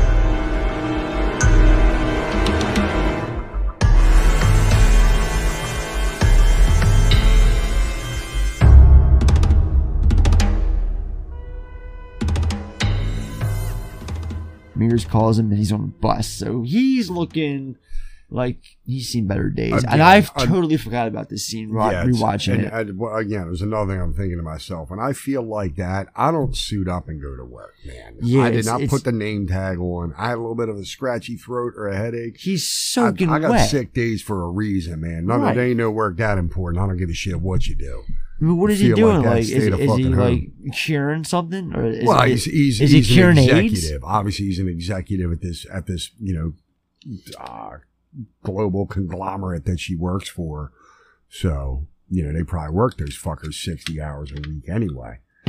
You know, but still, ain't ain't no work that important. You feel like that. You run on a fever, get your ass in bed. I have questions about her job too. Uh, she's like she's a marketing executive. What makes her so special? With like you know, she gets the the, the the chef's handshake and all. She gets to meet the chef and shit. Like that's. I always thought that that was like a, I a think it was high just- honor thing. In, in, Yeah, over I, th- in, I think in that, I think I think she just asked for that. Like she enjoyed the meal and asked you know asked the the staff if she could meet the chef. That's the way I took it. When you see what happens at the Right. end, I took it that what she wasn't like she was some treated like some VIP in Hong Every Kong. single time I see that chef and what he does before he meets her, I just scream at my television. I scream because salmonella is a real thing. Yep, it's irresponsible. And what the fucking fuck? Anyway, that Different be culture. yeah, and So, yeah. so again, it's just fucking open air markets like that, man. It's a Yeah. different culture over there. Shit is dangerous. Look So- at where it got us now. Mears calls Barn, Barnes while he's on the bus. Um, she's asking if he's sick, or he says uh, he confirms that he is. Blah blah. She tells him to get off at the next stop. She says that he's infected. Don't come into contact with anybody else. Just get off the bus. We'll meet you. She waits. Uh, he waits at the stop until Mears arrives with the containment crew. Meanwhile, Mitch is being asked by a doctor about Beth. Uh, Mitch knows little of substance. Uh, the the doctor asked about her Chicago layover, and Well, that- that- that- this, is, this is actually Mears. This is Mears. Yeah, it's Mears. It's. Kate Winslet. Right. So and I, I made a note here. What a what a what a shitty way to find out your wife's unfaithful. yeah. You know? But he does mention that she's had a history of this, so it's not really news. News. Right, it is, but it isn't. Right. It's like He oh, kind of dealing with this tolerates again. it, right? Here we go again. You like, know. fuck, I love her, but damn, she just can't stay away from that dude. Yeah. And look where it got us now. Um.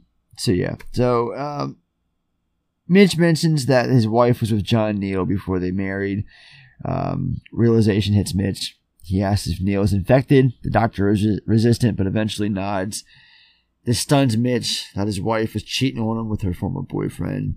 So then we're back to uh, Jennifer Ehle and um, uh, uh, Demetri. Demetri uh, Martin. Martin. Thank you. Uh, giving a briefing to Cheever about the virus sample taken from Beth's body. It latches onto the host cell, taking over completely. The body doesn't know what to do about the virus. Um, the body doesn't know what to do, and the virus continues to attack. They notice that the traces of bat and pig in the virus DNA code. Uh, they notice it, so it mostly originated from an infected bat. Understanding the severity of the of the issue, Cheever orders Sussman to be shut down, and the the secure lab is the only place where research will be done. Well, he orders all those on th- anything below Right. level four to be shut down, which Yeah, just they- so they happens want to it- be Sussman's lab. Yeah, right. They they, they want to just take this on themselves. uh, More It's too dangerous. Because, I mean, the last thing we need is it walking out on the bottom of somebody's shoe. Exactly. Because it's, you know they they can't trust facilities that they don't control. because this thing latches on to whatever. Mm-hmm. Um, Hextall tells Sussman and reluctantly tells him to shut down and destroy his samples. Day 8. Uh, Cheever briefs the CDC on the outbreak on cases of the virus worldwide. The numbers of infected have reached 80,000 plus and could reach as high as 267,000. Allen I at this continues. that number sounds very familiar. Yeah, it does, doesn't it? Very familiar. Hmm. Allen continues to blog about the virus and how the government is conspiring with the drug companies to turn a profit on tragedy. This some bitch. He claims that a drug is available to, to treat the virus, but it is being suppressed by the CDC. Meanwhile, Dr. Orantes goes to Hong Kong. Her job is to track the movements Beth made while while there. Her liaison is Sun um, Sun Feng, who is ambi- ambivalent as Hong Kong, who is ambivalent as Hong Kong being the focal point of the viral Yeah, they, outbreak. don't- they don't want to acknowledge that that, that Right. they're the source of it. They're too proud. Uh, and Orantes concludes it is Beth that started it all. Um, so Sun Feng here, it's a fucking Shang Tsung in the new Mortal Kombat. Did you notice that? That's uh, Yeah, well, it's- that's it's- Chin Han, Yeah, who's from the Dark, who's from the Dark Knight. I was going to say he was loud on the Dark Knight. and yeah, he's also in the new Mortal Kombat. He's Shang True. Tsung. Yeah, that's right. I forgot he. I forgot he was Shang Tsung in that. Um, so I'm gonna give that another look too. I had fun with that. yeah, we'll see.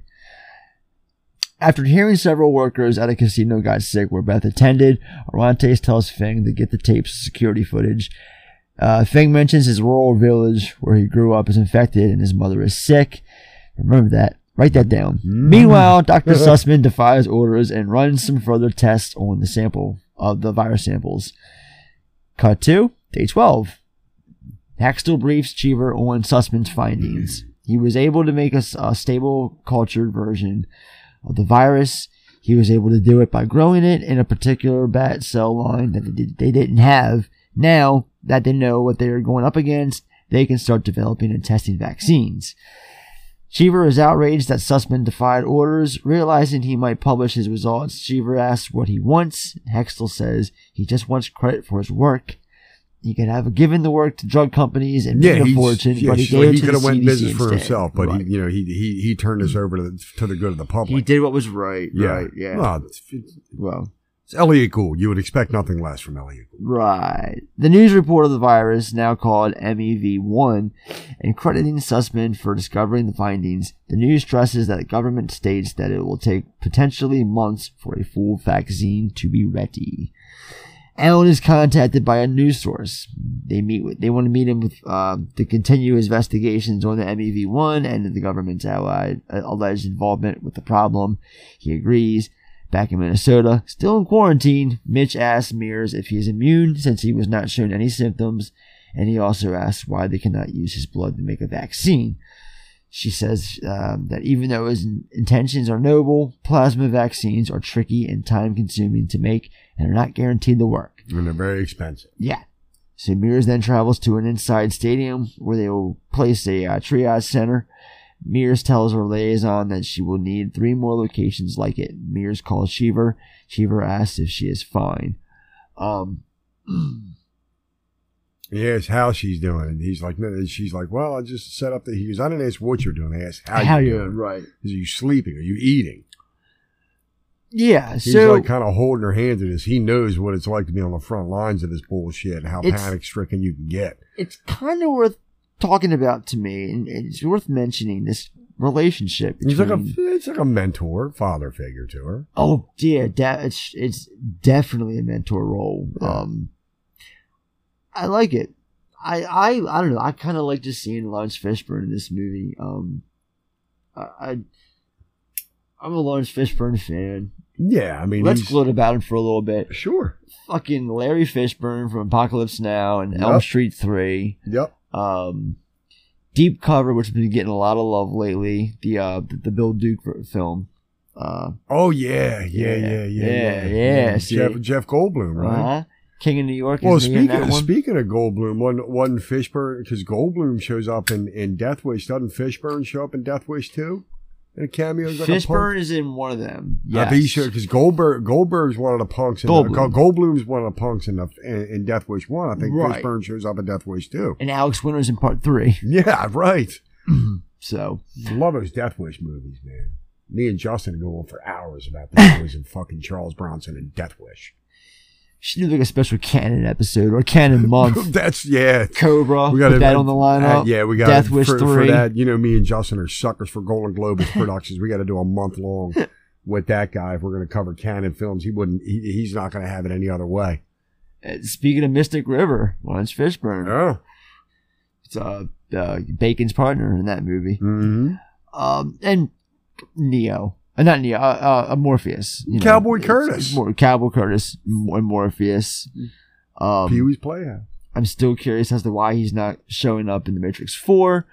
I Yeah, you know, I never thought about that, but they, they, they, they- he's like, when uh, Homeboy from Candyman is supposed to be like a, a young version or a prototype of him or something like that. I I don't know. I, I gotta see something on this movie. Is it still coming out in December? Uh, I know heard- HBO has had this. I haven't heard much about it lately. Well, I mean, HBO they- has a tendency to release though, right? trailers like a couple months before they come out out of the blue. So it comes out in Christmas. So maybe we'll get a uh, surprise trailer drop in like September, October, if it's still happening. I mean, Well, I thought that It's they, been they- they- I was going to say they filmed the damn. they filmed it last year during the pandemic. Right. Um, to my understanding, it's still on track, but Well, weren't they originally going to drop that and John Wick 4 on the same day in May? It was supposed Yeah. to be like Keanu Reeves weekend. Yeah. That would have been neat. John Wick, Laurence Fishburne. Yeah. it's, it's like- it's like connections. He's got ties to everything now. It Uh-huh. seems. Um, but no, uh, this He the played- Matrix. I, I, I'm, I'm, I, I'm curious. I mean, look, this, this is my personal take on the Matrix films. Um, I think Reloaded's the best film. I, I, I'm probably gonna catch shit for that. Spare me your tweets, but I, I think Matrix Reloaded is the definitive Matrix film. It has the action. It's a little bit lengthy, but it plays into Revolutions, which I still to this day do not understand how a film Can jump the shark. How Well, a series can jump the shark Here- so quick. And this is why I just kind of uh, suddenly nuke paused the myself. fridge, we should say. No, I actually went back and rewatched all three films last year during the pandemic. Okay. And it was the first time I had seen Revolution since the theater because I hated it that much. I came out of that theater on November night uh, back in 2003 pissed, super pissed because I was like feeling the exact opposite of the way I was feeling coming out of Reloaded. And they left you hook, on the hook of Reloaded because Reloaded just ends with that cliffhanger. And you get that trailer for Revolutions, like it's going Right to be the away. biggest fucking epic conclusion right. you can No, think of. I feel you. And then the movie itself happens, and it's like, what? I- but I went I back. don't think I'm, I don't think I'm going back and and looked at I, I did. since. I did, and I liked it. Now, I'm But I you say haven't- that because Mandy actually brought it up again the other night because she's never seen any of them. And we were looking for something to watch, and she's Uh-huh. like, "She we are on your Vudu," and she's like, "Oh," and I'm like, "Well, I don't want to get started. He's going to get all three of them in, and I ain't got time to get all three of them in." You know, but uh, the main reason was because I didn't want to get the resurrection and, and feel like I was watching, you know, the theatrical cut of fucking David Fincher's Alien. No, no, it's no. I, I really, really did um, enjoy it, and that's why I suddenly stopped and, uh, what I was going to say. Because prior to that, yeah, this was. It, how could you go so wrong after the the second one being as great as it was, in my opinion? Well, you know, I think, I But think what's going to be I- fun is I'm so far removed from the franchise now Well, that like jamming them all because I've never done them like in a marathon. Well, what's going to happen is this: the film comes out in December. I know come November, I'm going to be starting to watch all three films. Right, just- I know they're coming up. I know I can see all three films happening in my future. Right. Naturally, because the fourth film's coming out. Right. Um, take that as a hint. I still haven't finalized December yet, so maybe we'll get one of those films in on this. But uh, let's just hold up and see what happens first. again, I'm curious to see if this release date sticks. Yeah, I want to see if the Wachowski still got it because that um, what was that that Jupiter movie they did? Jupiter Ascending. I couldn't. God. I, I, I've The less said, the better. I've seen parts of that film. Like, man, way to reach for the It's like stars. Channing man. Tatum has donkey ears or something in that That's movie or some weird I don't know. shit going on in that flick, man. All right. So we're back in Minnesota, still in quarantine. Uh, wait, did I say that already? Yeah, okay. Uh, so Mitch is at home with Jory when there's a knock at the door. Uh, it's this, this guy, Andrew, that, that Jory likes. Um, Andrew has come to pay his respects, but with flowers for the deaths of Beth and Clark. Mitch says that they, uh, uh, while he is touched by the gesture, he cannot let him in because that he could be, you know, possible infection. Well, know. he doesn't tell he doesn't tell him that, but he's like he just it's it's kind of implied. He sends like- him home. He's right. like, we appreciate that and we appreciate the flowers, but you should probably take those with you, and you really can't come inside right now. Right, right. And and Andrew should take a hint, but he's young and dumb and in love, so Mhm. Jory is crushed, but Mitch tells her that they will have to be very careful. And this is when we cut to security footage of Beth in the Hong Kong casino, enjoying herself with several people. We see her uh, playing a casino game when she is asked by a man, the Japanese businessman who died on the bus, to blow on his chip for good luck. She does so. Cut to day 14. Dr. Mears wakes up in her hotel room coughing. And when this happens, my heart drops because I know right away, Mhm. fuck. Yeah, like you thought she was going to be your And she is so careful hero about everything. alongside Fishburne, and they just kind of yanked the rug out from under you like I kinda How wanna- dangerous this job is. I kind of want to go back and rewatch this just to see what moment maybe it did. It, does it transpire on screen? Do we see the moment where she, you know, fucks up and, and gets contaminated? Well, I, I literally just watched It's it. worth it's- rewatching it's not, to it's see not really. It's not really. It's really not there. You just kind of take it for you know for at face is so value that she's that, that that she's around these people anyway. That that you know, odds are not going to be in her favor regardless. And did you pick up on, you know, the guy who's like taking care of her is the same guy that she greeted, acting like she. It kind of like a role reversal happens in Mhm. this here. Yeah. When she drops down, you know, when she comes into town and she's assigned to him, it's kind of like she's like, talking over him and acting like she's his superior. But Right. then she's weak and defeated, and he's And you know he's got to step take- up to the mic. He's Yeah, taking no, I did pick of up on that. Okay, I did pick up on that. so she goes to the bathroom, takes her temperature, praying to God that it's not infected, uh, that she's not infected, sorry. But all of her symptoms point to it. She calls the front desk and tells them to track down everyone she, who serviced her room. Mears calls Cheever and tells him that she's infected. Cheever says that he will do everything he can to get her home, but she should stay in the room for now. They hang up and Cheever is stunned that Mears is infected. He sent her there, so he feels responsible. Yep.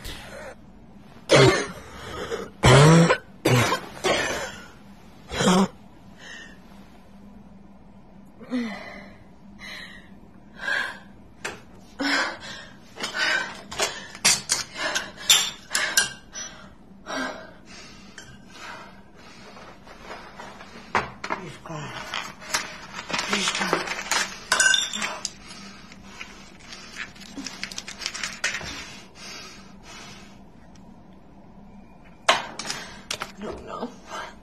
No.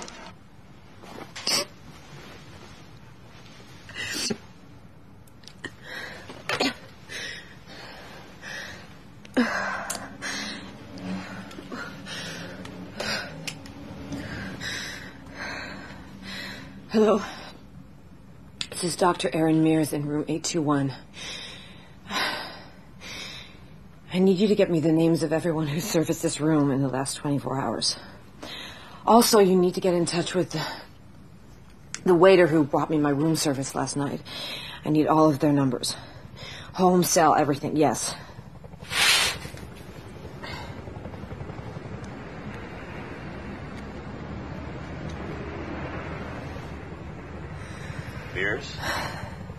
Cheever. I think I'm sick. What? What's going on? What, kind of symptoms do you have? Can't swallow. Severe headache. What's your temperature? 101.8. Uh, listen, you can't, you just, you can't panic now. I know. Okay? Are you alone? I've definitely infected other people. You don't know that. It's yet. What should I do? Well, I want you to stay in your room, and I'll call the people at the health department. I'll tell them that you're there, Uh-huh. Erin. Just, you're going to be okay. No, I, I know. Okay. You gotta send somebody else. Yes, but you don't worry about that right now, okay? Hey, I- You take care of yourself. I'm sorry I couldn't finish. That's that's. Never mind that. Look, let me see what I can do by getting you back here. I'm going to get you home if I can, Thank- healthy. Hey,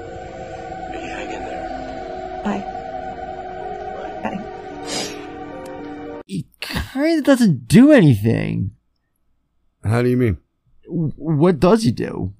What does he do? I mean, it's not much he can do. Like they, Get her the fuck home is the first thing Well, he should be that's doing. The, but that's the other thing, though. She can't get on a plane because they even did like the, the the guy that you were just talking about. Her, They can't know, send her an empty plane. They, they, they- he's when when she's in that that you know football stadium triage. A couple scenes later, the the this you know the guy that's that is taking helping you know that's taking care of her, if you will, Right. Even says you know when he hands her his, you know he hands her her phone. It's in a Ziploc bag, and he says, "Doctor Cheever's trying to find a way to get you home. We can't get you on a flight." See, I, I do know what you're talking about. I remember that scene very well. I just thought that I was I was under the impression as the viewer that he was just telling that her that for comfort. No, I mean he's it's still. So you don't see still- her call him. It's still in its early stages. No, no, no. But it, this you got to figure too. This thing's still in its early stages, so Cheever doesn't exactly know the risks and you know that he could put her on a plane and she'd even make. It I mean, we're two flight. weeks into the virus now. Yeah, this is day they- 14 they're- still. They're, they're they're still figuring shit out. They can't be making split decisions from the heart. Uh, Right. it's, we got to get you back. You know, we got to get you from Minnesota back to Atlanta.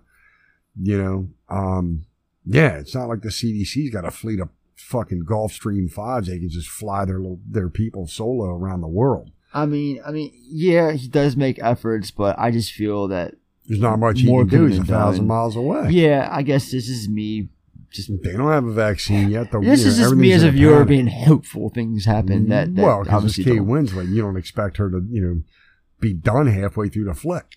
I know somewhere Jack's laughing. um, so meanwhile, Mitch goes to a funeral home and learns that because his wife and son died due to the virus, the funeral home will not accept the bodies for burial. Mitch is shocked, but the funeral director says there is nothing they can do. Mitch talks to his mother-in-law and discusses cremation, but the mother-in-law wants her family to be buried together. Yeah, they have family plots. And, You can still be buried. You can be cremated, and your, your urn can be buried. That is, I was I'm sitting here watching this, thinking I was yelling at my TV saying it can still happen. Like you can bury your ashes. right. Well, It's she- the same difference. but, Your body's you gonna decompose anyway. uh, that's I I think you know the, the, the mom's not seeing the forest for the trees. You know, she's more focused on Right. You know, her daughter and grandson. She wants you know they got family plots next to her father. and Ah, wants, that is an option. I you just know, she, kept- she just wants a traditional, and she can't accept the fact that the world, as you know it, is no longer what it was two weeks ago. Did so sacrifices need to be know. made. All right. Um. So his mother-in-law said Beth made mistakes by cheating, but she did love Mitch. He has to forgive her. We see Jory texting Andrew, telling him her how sad her dad is. Then we see more security footage of Beth in the casino. She calls John Neal, saying that she can get an earlier flight so they can meet up. She accidentally leaves her phone at the bar, and a woman picks it up and hands it to her. This is the European model that we saw the, the first death that happens in the Yep. movie. Um, we see a table where she had sat and had drinks with several people. A waiter picks up the glasses. It's the young man that died earlier. They got hit by the bus. Right from the boat. Uh, that is how Beth infected both of them. Uh, Orantes realizes that Beth is patient zero for the entire outbreak. Orantes asks about Feng's mother. Feng says she died. Orantes says that she is sorry.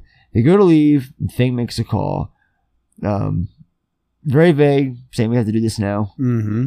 On the way to the on, on the way to the destination, Feng pulls her out of the car um, into a van at gunpoint.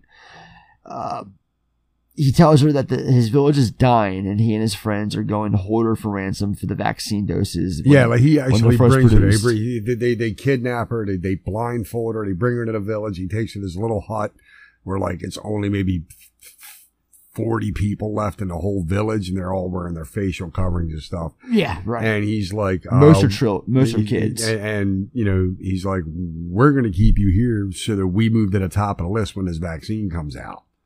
You know, he's like, you're, because, you know, they're not going to think about this village of 40 people when they're worried about vaccinating the rest of the world. So he grabs us higher up in the WHO and, like, um, yeah, we're going to hold you here. So we just moved up the list. Oh. Cheever attempts to get Mears out of Minnesota, but hits roadblocks on every turn. The transport that he was going to use is being used for a congressman, as he learns from Haggerty. Uh, so I must have missed this part, um, because I don't remember these roadblocks being made, and and and this congressman um foiling his plans. Well, he tells him he's, he was in the, Cranston tells Fishburne he was his congressman was in Chicago right before the holiday. Okay, and I do remember that now. You're mentioning Yeah. it. Okay. Yeah. Uh, I, I guess I got too rough up my own notes when I was when that was occurring. It happens. After that, all air traffic is grounded. Haggerty tells Cheever that there are plans in place to quarantine Chicago, but he is to tell no one until the government makes it public. The president is being moved underground and Congress is working online. There is nothing Cheever can do. Meanwhile, Alan is blogging live. He's apparently sick with the virus. Uh, he shows how he shows he has taken the, the homeopathic remedy It's forsythia. Forsythia. Forsythia. Forsythia. Dips it like- into his water and drinks it. Yeah, he's like just squeeze that out like an eyedropper, you know, and he's sitting in front of his camera talking about he's running a hundred and some odd fever, scratchy throat. Hopefully this will help. You know. Yeah, he tells his audience that he is here tomorrow, and then it worked. Right. If, if he's there tomorrow, then it worked. Right. Cheever uh, speaks to his wife Aubrey, played by Sanaa Lathan. Uh, tells her how bad he feels Mears is going to die, and there's nothing that he can do. Um, so now, Lathan, um, you a fan of hers? I mean, I recognize her when she showed up on the screen. I remember, but I, you know, I, I can't say any particular body of work really stands out for me. Well, I it's um, last week I mentioned that I watched Blade recently, and she played Blade's mother in that first film. Oh, really? I didn't know Um, that. I I, I want to say the first thing I really remember her in, like name wise, like um, she did that Love and Basketball. Love and Basketball was what I was gonna say. Love and Basketball, and then That's she where I remember followed, hearing her name. She followed that up with the film that I remember from my blockbuster days with Taye Diggs called Brown Sugar. I always Oh, it's a I remember. throwaway I, I of that. romantic I remember film. seeing the cover of it. I never watched it. I have no clue. Um, and then she did that Out of Time with Denzel and Alien vs Still haven't Predator. seen it.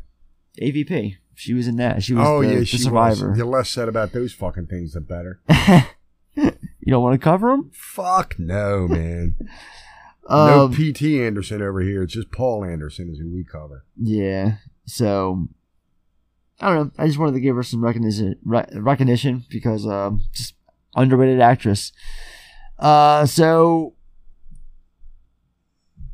the Cheever tells her to leave Chicago and not tell soul where she's going. As he hangs up, he sees that Roger is standing there the whole time. Roger is disgusted with Cheever, noting everyone has loved ones. Yeah, he said. I made a note. This is a heavy moment Yeah. between Hawkes and Fishburne. He's like, we've. He's he's. I've got people too, Doc. Yeah. You know. Right, right, right. Um, Like he's because He's right. He's like he, But he basically Rogers a little taken aback because he feels that you know he's got a you know Ellis Cheever is more than just a coworker. He's a friend, even though Rogers just a janitor at the building and Cheever's a you know immunologist or doctor or whatever. Um, but the fact that he held back from Roger how serious this fucking thing is, the fact they're going to start closing borders, kind of hurts his feelings. Like, um, I got people too, Doc. Yeah. Now it's redeemed by the end of the film, but still, it's a very heavy moment they share. It's only about 10 seconds, but you kind of feel the impact of it. Aubrey goes shopping for supplies when she is called by her friend, whom she was supposed to meet dinner meet for dinner. Aubrey reveals the real person she can't come, urging her not to repeat it to anyone. Cut to day 18. Around the U.S., people are listening to Alan and are lining up for the drugs uh, for the drug to suppress MEV1 that Alan has alleged works. However, demand becomes inse- it just becomes Yeah, it's yeah, Non-existent. The, yeah, the supply versus demand challenge Right. is, is completely outweighed. people begin to riot and loot all over the country. Mitch goes for groceries with Jory in a looted store. Uh, a woman coughs near him, and he tells Jory they have to leave. So he sees this woman, and she's coughing. She looks like death ran Yeah, over she twice. just turns a corner, like coughs right in his face. He backs up, grabs her. They go grabs out. the daughter. He's like, "Don't touch anything. Let's get the hell out of here." People, As soon as they go outside, there's a neat shot they go right outside, and then boom, you see like glass break the Yeah, bank next they're- door, they're- looting everywhere. and, and this is where I make a note. People fucking suck. You know, you're seeing, you know, you're seeing the paranoia looting going on on the streets. They're like, you know, breaking into delivery trucks and shit. They're trying to break into into Mitch's car. You know, we're only two weeks in. We're not even a month in, and these people are just literally resorting to, you know, the acts of savagery. yeah, it's it's it's crazy.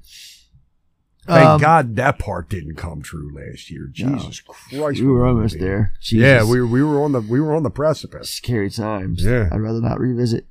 They get to the car without food. They attempt to leave the state, but the National Guard shuts down the border to Wisconsin. They can't get through. Uh, it's, it's just no more. No one's allowed through, even though they are not infected. No one is getting through. They- Yeah, with the naivete though, he's like, but I'm, I can't get it. I'm like, they're just going to take your word for it. Yeah. You know, that just another fucking stellar performance by Damon here. As Right. get into it with the guy at the right. guard He's like he the do- border. doesn't realize that the, he he can't just say I can't catch it, and, and the and the, the army's going to believe you. Right, exactly. You know, it's frustrating. I'm sure. No, I'm sure. So Alan has been running around town in a biosuit, uh, seeing the destruction and decline of human civilization in the aftermath of the outbreak. He gets home to see Lorraine there. Lorraine's He's the handing woman. out flyers. He's he's like Yeah. pimping his own website, putting flyers on their windshields. yeah, he's a cocksucker. So talking about Lorraine is the woman that he talked with in the first scene that Yeah, we see the him with. The- exactly. So she's there begging for the medicine that he says helps because she's pregnant. Alan says he has none due to a break-in, but he will be he will get her some as soon as possible. Meanwhile, in Minnesota, Dr. Mears is being told that she cannot be moved out. So she's laying on a cot in a triage center and is very close to death. Yeah. You see a guy next to her complaining about being cold. Asked uh, the the triage center tells him that they they're out of blankets. Um, he asks if she, they can go check on the, the, the AC, and she says, "I'll go." Yeah, if she turn I'll the go heat, do that. if she Right. turn the heat up. Not making much of any sense. Right. Mears pretty much does the last thing she can physically can, extends her arm with her coat to give it to him. Right. And and it just falls. Uh, she shudders. It's That's it. She just basically expires on screen in that moment. yeah. Cut to you see her in a plastic bag. Yeah, she's zipped up. Says they a ran out of body grave. bags. Yeah, they, they they ran out of body bags two days prior. Just some and this is a sad fucking image because this this really did happen. Um, unfortunately, in, Yeah. in places here in the country. Yeah. Um, Just like I can't imagine. It's a throwaway Yeah. hole you're stuck in. People, you know, that's your legacy. That's where you're gonna be. For, It's just, Yeah. it's it's fucking, it's. ugh. hmm Some hours later, like I said, you see her dead. Her liaison, Dave's nearby, holding flowers, trying his best to pay his respects, considering that she will be part of a mass grave. Dave knows that they ran out of body bags days ago, and they attempted to get some from Canada, but they are unwilling to help. Dr. Cheever goes on TV with uh, Dr. Gupta, Gupta, something to, about talking about the virus and its implications. Cheever notes coordination is a problem because each state has its own health organization and protocols. Yes, we're dealing with 50 different protocols. Right.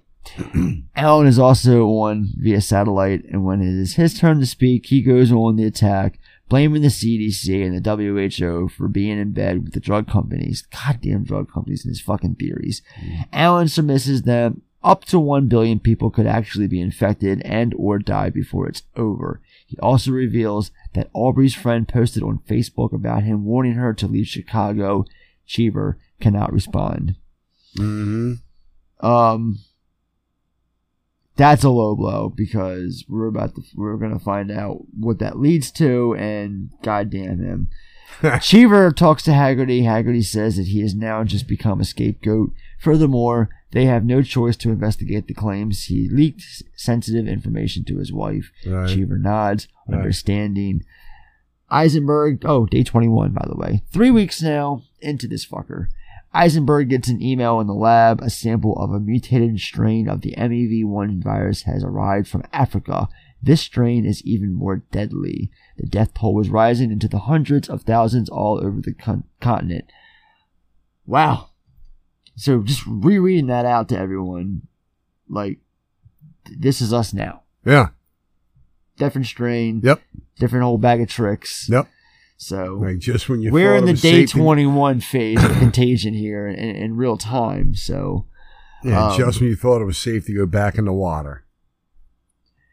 you know, and I'm going to be optimistic because that's the kind of person I am. I am Yeah. very, very, very optimistic about um, just just better days happening sooner than later. I I, I know it's crazy because it's it's going to get. You know what they always say? It's going to get worse before it gets better. Right, right. But we thought we were do- starting to put things behind us. Now it's touch and go again. I think we're in for a cold winter. That's all I'm going to say. I think you're right. Um, Eisenberg and Hextall uh, begin uh, animal trails, and by the way, Eisenberg is uh, Demetri, uh, Demetri Martin. Martin's character, right. Yeah, Eisenberg and Hextall begin animal trails with monkeys to test vaccine variants. None work. They wind up bagging all. They they end up bagging up a bunch of dead monkeys. We see the world practically aban- abandoned at this place. Yeah, Just everything looks like empty to streets, airports, shit. gyms, fires, Garbage everywhere. It's like it's the wasteland. Right. The the early days of the wasteland. Pretty much. Everyone is staying in, afraid that the end of the world has begun. We see posters of Alan uh, yeah, posted around the cities. One yeah, says they're like- profit yeah, what the profit with a PH. Some say profit with an FI. F. Probably significant. signif- Probably significant. Signif- sin- signifying? fuck, I'm saying shit. So probably signifying he is two in it for the money. Yeah. One more time. Probably signifying he is two in it for the money.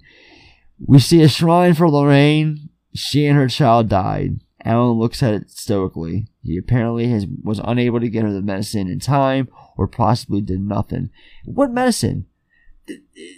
It was a placebo. It was it, it was homeopathic, and it was Yeah. just like his. It was his. It wasn't going to help her. No, He was playing. He was catering to. You know, we saw him. the fear mongering. Exactly. He was, like, uh, you don't don't trust don't trust the government. I mean- don't trust big pharma. Here's here's what's going to work for you. It's this little thing that you, it's like, like he's like echinacea is going to cure cancer. Right. You know, it's kind of how he's treating it. No, um, he's essentially gaslighting the Yeah, entire really- fucking world. Like, is. anyone who's willing to give him a watch or a listen. Right? You know, it's it's cruel. Fuck this man. Day twenty six. Mitch goes for Mitch goes for an MRE handout when they uh, announce that they've run out. Riots ensue, and Mitch saves a woman from getting her food stolen. You see Mitch go home and looks outside. Now wait, one, one, one, one note that I made here, you know, given everything that we that, that we survived this last year, um, the one the one bit of falsehood this movie shows is Damon's character Mitch can't just walk around without a mask. He just can't do it. I mean, I understand, you know, he knows that he's immune, but the social stigmatism you got for that shit, try, you know, try going back a year ago and walking around with no mask on last, you know, last May. You just couldn't do it. You felt like a fucking social pariah, whether you liked it or not. You had to put the damn I mean, in layman's terms, he's not. setting a bad example. It really is. But uh, and and like, like I said, nobody's giving him shit about it. You know, in his Right. mind, he's like, I don't need the mask because I'm immune. Yes, but they don't know that. You're going to be vilified for not covering your face up like the Right. like, the, like the crazy rioting savages have done. But So that's sh- what I had to say about that. No, shit goes down, riots ensue. Um, there's a woman uh, getting her food stolen. Uh, cut to that night, we see, or we rather hear gunshots. See, at first watching this, I thought it was a, a, a, a guy killing, like a murder suicide type situation. That's at first what I thought too. But Yeah, no, like- we like- see like three guys run out and ski masks. Yeah, like they, they went, they, they looted his neighbor's house, and, Right. You know, but yeah, initially that's what I thought was a murder suicide. Like guy with wife and kids just you know couldn't take it, wasn't going to wait it out. And I think maybe that was Soderbergh's intention.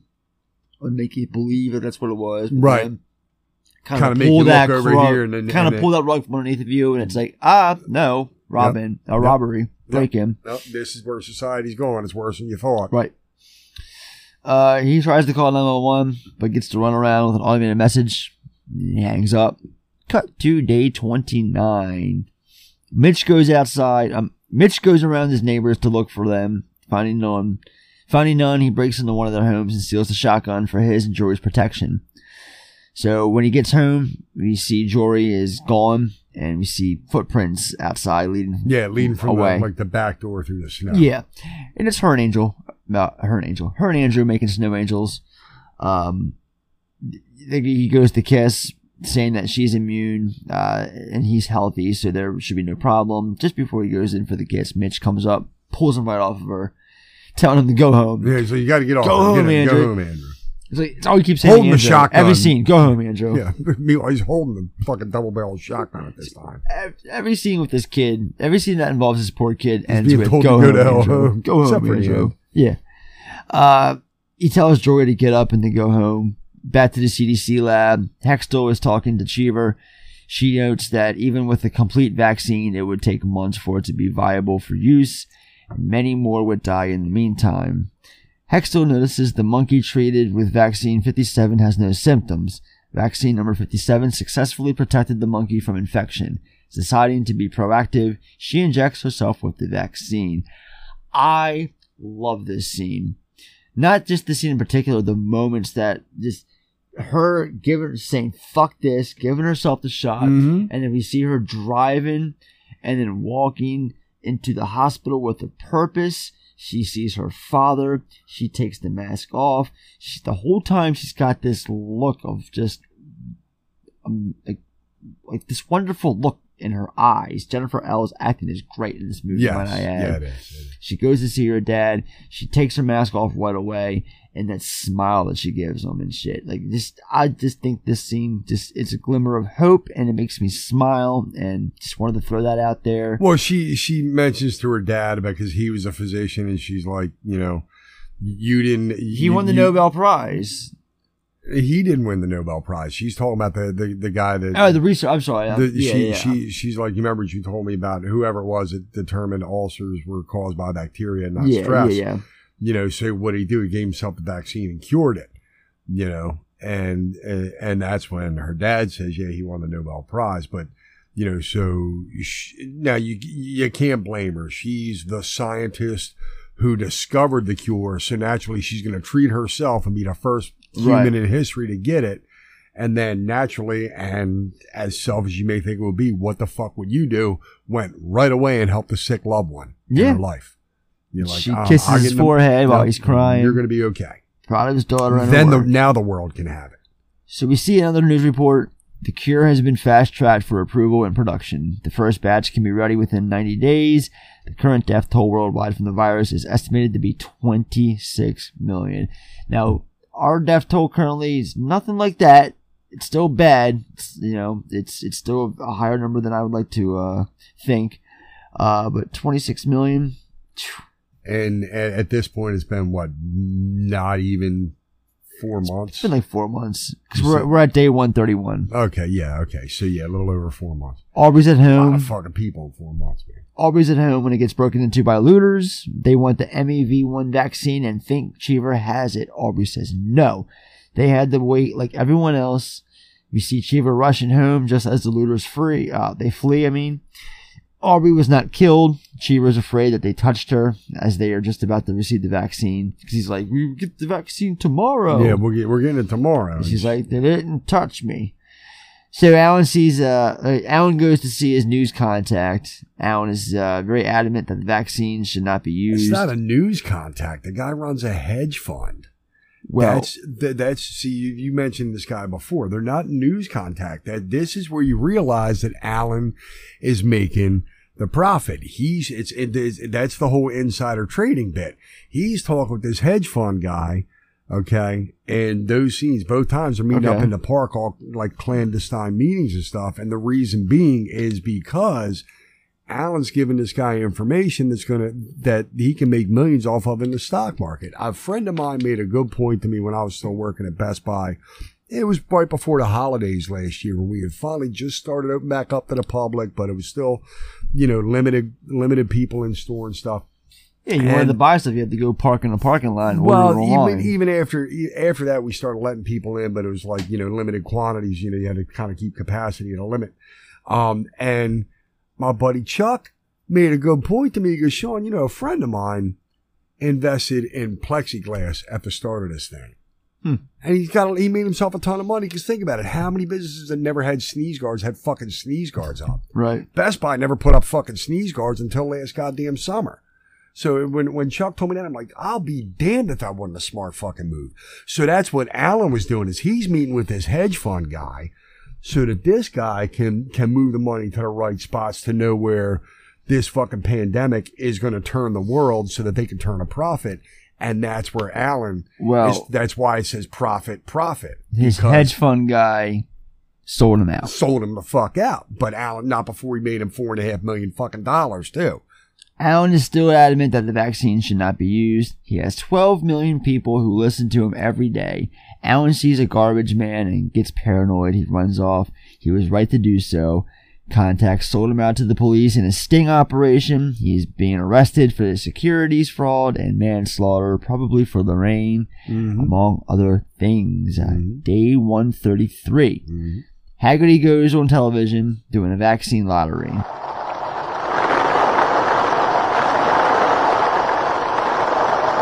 We may never know where this disease came from, but we do know that this vaccine is a result of the courage and perseverance of a remarkable few. We shall now begin the drawing. John. First MEV one vaccination are those people born on March 10th. March 10th. To remind all of you to stay So what do you think of this this this unique way of I just picking it by birth date. Yeah. I'd say, I don't know. I mean, Do you believe that they would have kept up with the number of days so they didn't run out? 'Cause remember, what if it's like you know one of the last picks? Are they going to have enough for you? for That's what I was well? thinking. I mean, like how you somehow how do you find they- the lowest common Right, denominator right. and how to draw the lottery? I mean, we didn't do anything like that. It No. was just Here's the vaccine, line up and get it. yeah, for the most You know. part. Well, no, there were there, there were phases. There Right, like healthcare people went workers first. went Right, first and right. whatnot. And I think it was a rather. There was no issues with it. I I think it went off without a hitch. Well, I'm sure there were hitches, but I'm sure. But overall, it went rather well. Uh, There were no problems that I knew No, but with, the, with, with doing it this way, it, it This, helps. however, it is- helps. It helps paint the, the fear and paranoia that's that, that, that comes with uh, you know, with a worldwide pandemic like like what Soderbergh's depicting here. I noticed- because just because you know I'm born October 26th, but you're born on March the 10th. You get it? I gotta fucking wait. God knows how long till they draw 1026 out of a goddamn bingo basket, you know. And then why should I feel lesser than? just based on my birth date. So I think it just it, it, it paints a scarier picture um, than what obviously the WHO and CDC naturally had in the playbook should something happen because we watched it happen last year. And once the vaccine was fast tracked and ready to go, people had it. I did notice how in the film that, that they said that uh, the the vaccine was being produced in five secret facilities, like five five facilities with, that are just secret locations. Right. Whereas when our vaccines were being created here in the states, the, the, the two major ones, Pfizer and Moderna, they're like, oh, it's being produced in the fac faculties here, here, like in this country or this state, this Yeah, this they weren't hiding it. They're like, no, there was no hiding they're shit like, here. hey guys, it's coming. Look, we got, we're, we got, we got people, we got, we got th- three million people working around the clock, you know, around the globe. Right. So I don't know. Something I just noticed. So Cheever finds Hextall on a computer and tells her to take a break. Hextall says that she cannot, not when he is being investigated. Mears died, and her father nearly died treating the sick. She clearly feels that she doesn't deserve all the credit. She had plenty of help. Back in Minnesota, Mitch and Jory watched the uh, lottery. Her birthday didn't come up, so she is stuck in isolation for 144 days. So that's what I'm gathering is they only draw these numbers once every 144 days. This is gonna be a long ass process. That's fucking ridiculous. It'd be 10 years before you get the fucking populace vaccinated. It's, there's no way. That's, That's- that's- uh, that's- again, that, that, that, that, that, like five months. yeah, that, that paints the, the fear part of it. Cause what's the tagline for this? Nothing spreads like fear. You know, so that yeah, that right. helps paint the fear picture of okay, now we had the vaccine, but now how we we decide who gets it and how long everybody else has to wait. Yeah, that's kind of fucked up. They draw March 10th and you got to wait 144 days to see who's next. Then we see her texting Andrew, all bummed out about it.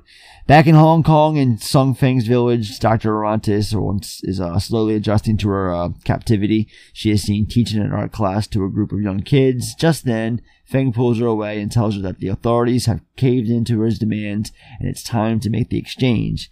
So they go to contact on a deserted freeway in in Hong Kong. Uh, he gets this uh, like so big steel like this briefcase with like the, the cooler. Yeah, it's, a, it's, a, yeah, it's, it's like a, it's probably good, you know, two, three square feet. It's a, it's a, it's a big carrying case. got a hundred vaccine toolbox. shots. Yeah, exactly, like a It's big Like toolbox. a big steel and steel encased airtight cool box. I mean, so they toolbox. make the exchange.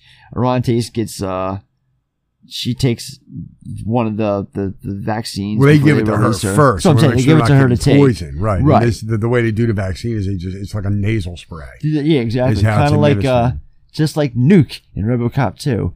Just sniff it right out of the thing. All right, so they're at the airport. Her contact reveals he gives her her vaccine. He's like, "Here's your vaccine to take," and she's like, "Wait, what? I just took it." And he's like, "Nah, that was a placebo. Mm-hmm. It's a ordinary flu virus placebo that they gave her. Uh, that they, they gave uh, in place of the real one.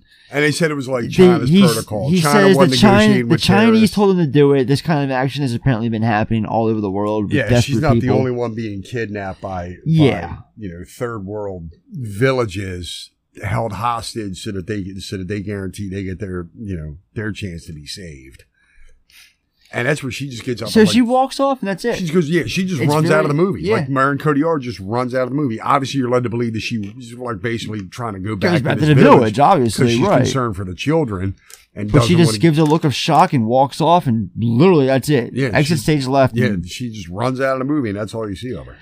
So Mitch goes to a nearby desert, uh, deserted shopping mall, being stopped at several checkpoints to make sure he is immune by scanning his Well, it's- I vaccination made a note here too. Like the It's- mall's open. Like there's It's- okay. because people are in that clothing store. and There's a girl behind the jewelry. The mall is vacant, but the store in the mall is open. It's like the only place you can go because they have different checkpoints. It's they they are making very they're they're making sure that there are no you know incidents. They want to Well, yeah, sure they got the guys cleaning down the food court and stuff. the but sick are far, if potential sick are far. let's, let's face it, we lived through this and shit. They, they didn't open malls like that for a while. They we you know this thing is still like Yeah. on like they're just starting to get grasps on it. They weren't like just leaving J.C. Penney open in case you needed to go buy new footwear. They those bit they weren't deemed essential the way that you know. Well, fucking Best Buy was deemed essential for some reason. God knows you can't survive a pandemic without your fucking AirPods. Now, real quick, it is unclear whether he really received the vaccine or simply the voice bit was just something that, you know, that, that- that he was just assumed to be immune. I don't know. Just a minor note. Uh, at the police interrogation room, the lead, the lead detective tells Alan that they looked at his blood work. He was never sick with the virus. He has no antibodies to it. He lied about his condition, and now he has millions of people against the vaccination that could save them instead using a drug that probably doesn't work at all. They're going to charge Alan with fraud, put him in jail, and his money be- that he made four point five million dollars is what that's he what I'm made. saying. That fucking hedge fund guy made him a ton playing the market. Where you getting against at? It's gonna be locked away too. Right. He even says to him, he says, I can't imagine it. I got a pretty good imagination. The, the amount of civil suits you're going to be facing. You know, you ain't going to see none of that goddamn He says if I could, if I could lock up your computer He says, too, I could would. Put your, if I could put your laptop in jail, I would do it. So just then, another cop comes in. Alan apparently has posted bail with the help of millions of his He's fucking got 12 million followers. followers. So surprisingly enough, he made bail. Smug Alan leaves the police station, defiant and unapologetic to the end about his actions. Cheever is presented two doses by Haggerty, one for him, one for his wife. Cheever says that he's that his wife will want to do them together. Instead, he gives one to Roger's son. Yeah, he like goes. Yeah, he, he says, "I'm gonna wait till we get home." The wife's made a big deal out of it. We got some. She got some champagne. We're gonna want to do these together. Can you imagine that? work- I want to see that scene. Right. Uh, You know, Hey, we're not- we're not Sonali gonna and. Laurence Fishburne. They get a like a nice, like candle lit, Yeah, they lights spray, spray shit up each other's noses, and then they, you know, eat filet mignon. You know, like yeah, that's that's a weird scene. They're giving each other the vaccine. Right, right. No, but then he like so like when when Cheever leaves the office, rather than going straight home, he stops by Roger's house and makes sure Roger's son Yeah. gets vaccinated because obviously their number weren't called. They'd have to wait another hundred. I, I like this touch here where he explains where shaking hands came Yeah. from. It came from showing you didn't have a weapon in your hand and you meant no harm. Mm-hmm.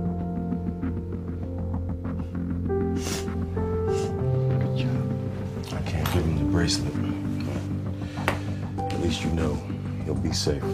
Yeah, beats waiting another seven months.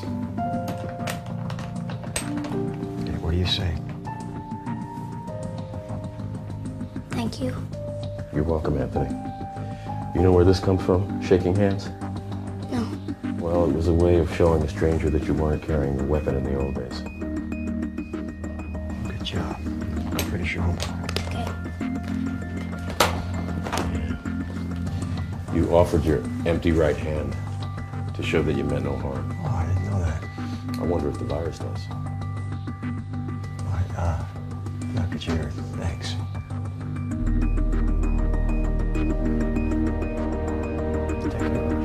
Roger thanks Cheever and then shakes his hand. Cheever puts on the vaccine bracelet to keep the charade going. He goes home and gives the other shot to his wife.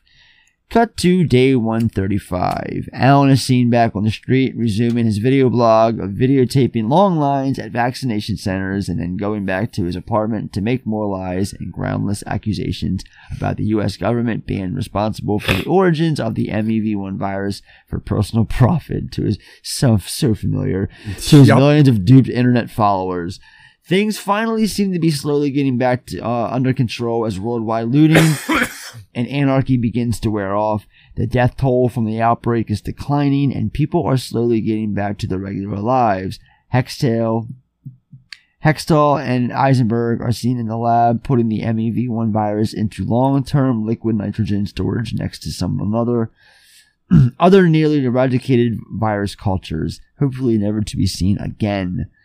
Jory finds a box in her room from her father telling her to be ready by 8 o'clock p.m. They're inside.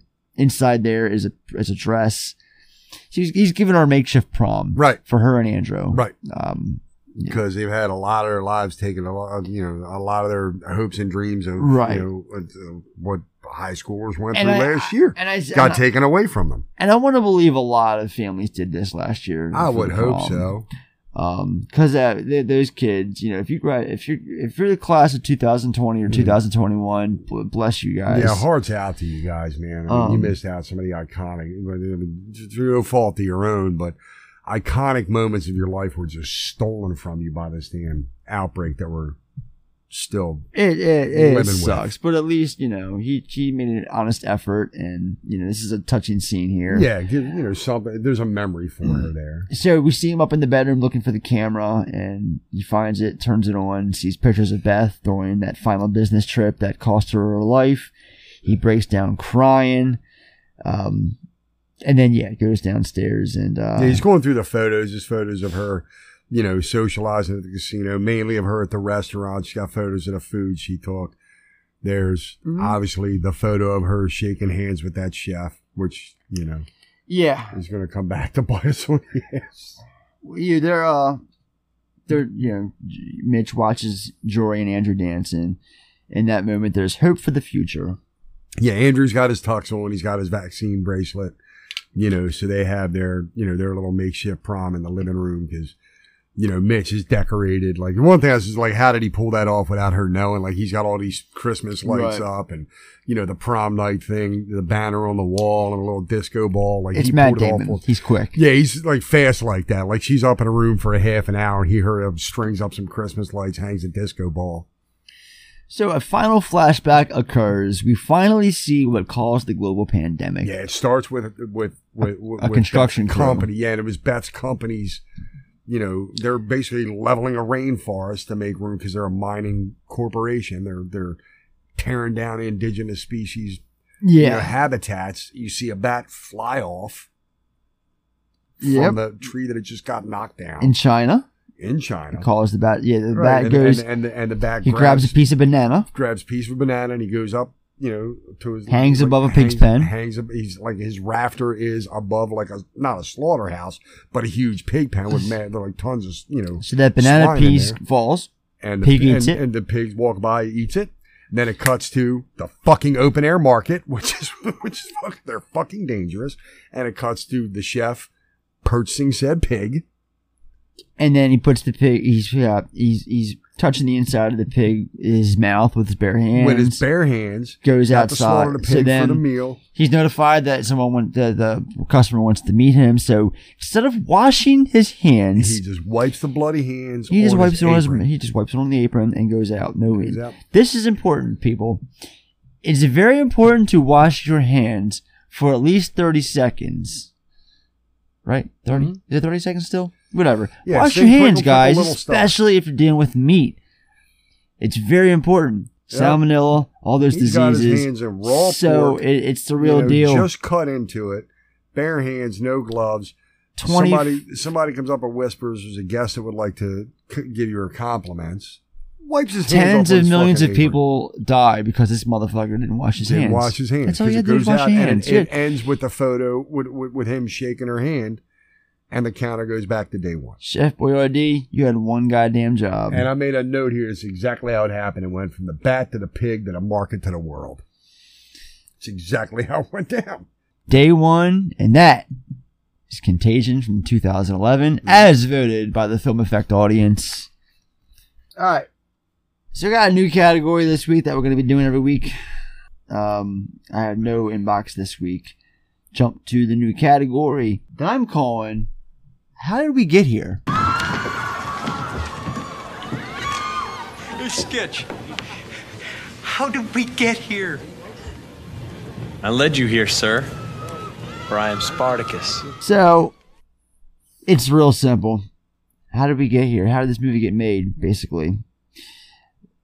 And I'm about to tell you all. So, there's a scene in The Informant, 2009, Steven Soderbergh film, starring Matt Damon as well, where Matt Damon is watching Scott Bakula's character talking on the phone, and Scott coughs on the phone, and there's this whole ramp that Matt goes off on, and oh, great, now what happens? He gets sick, and then I'm gonna get it. My kids are gonna get it. I've always been fascinated by transmissivity, so I said to Steven, I want to do an interesting thriller version of a pandemic movie, and he said, great, let's do that instead. That's a quote from Scott Z. Burns, producer of the film. Huh. Story development for Contagion coincided with Burns' collaboration with Soderbergh on The Informant. The duo had initially planned to create a biographical film on Leni Riefenstahl. Riefenstahl. Riefenstahl, a trailblazer in German cinema during the 1930s and a figure in the rise of the Nazi Party. Soderbergh later contacted Burns to cancel the project as he thought that a film about Riefenstahl, Riefenstahl would struggle to attract an audience. Intrigued with the effect, intrigued with the field of transmission, Burns suggested that they instead create a film that centered on a pandemic situation, an interesting thriller version of a pandemic movie. His main objective was to construct a medical thriller that, quote, really felt like what could happen, end quote. Burns What could happen? That's really felt like what, what really felt like what could happen. Is that what I said? Yeah. Okay. Yeah. Burns consulted with Lawrence Larry Brilliant, renowned for his work in eradicating smallpox, to develop an accurate perception of a pandemic event. He had seen one of Brilliant's TED presentations, which he had been fascinated by, and realized that the point of view of people within that field isn't if this is going to happen, it's what is going to happen. Brilliant introduced Burns to the epidemiologist W. Lipkin. With the aid of these physicians, the producers were able to obtain additional perce- perceptives from representatives of the World Health Organization. Burns also met with the author of The Coming Plague, Laurie Garrett. Her 1995 book helped Burns consider a variety of potential plots for the film. He wanted to feature an official from the CDC and ultimately decided to use an epidemiologist. epidemiologist. Since hmm. that role requires, I probably still butchered that name. Since that role requires interacting with people while tracking the disease. Although he had done research on pandemics six months prior to the 2009 flu pandemic, that outbreak enhanced his understanding of the apparatus that responds during the onset stages of a pandemic. To him, it was not solely the virus itself that one had to be concerned about, but how society handles the situation. I saw them come to life, Burns said, and I saw issues about, well, do you close the schools? And if you choose, if you do choose to close the schools, then who stays home with the kids? And will everyone keep their kids at home? Things happening online, which is where the Jude Law character comes from, that there's going to be information that comes out online where people want to be ahead of the curve. So some people will write things about antivirals or different tra- or different treatment protocols, and so there's always going to be an information, and that information also has sort of a viral pulse.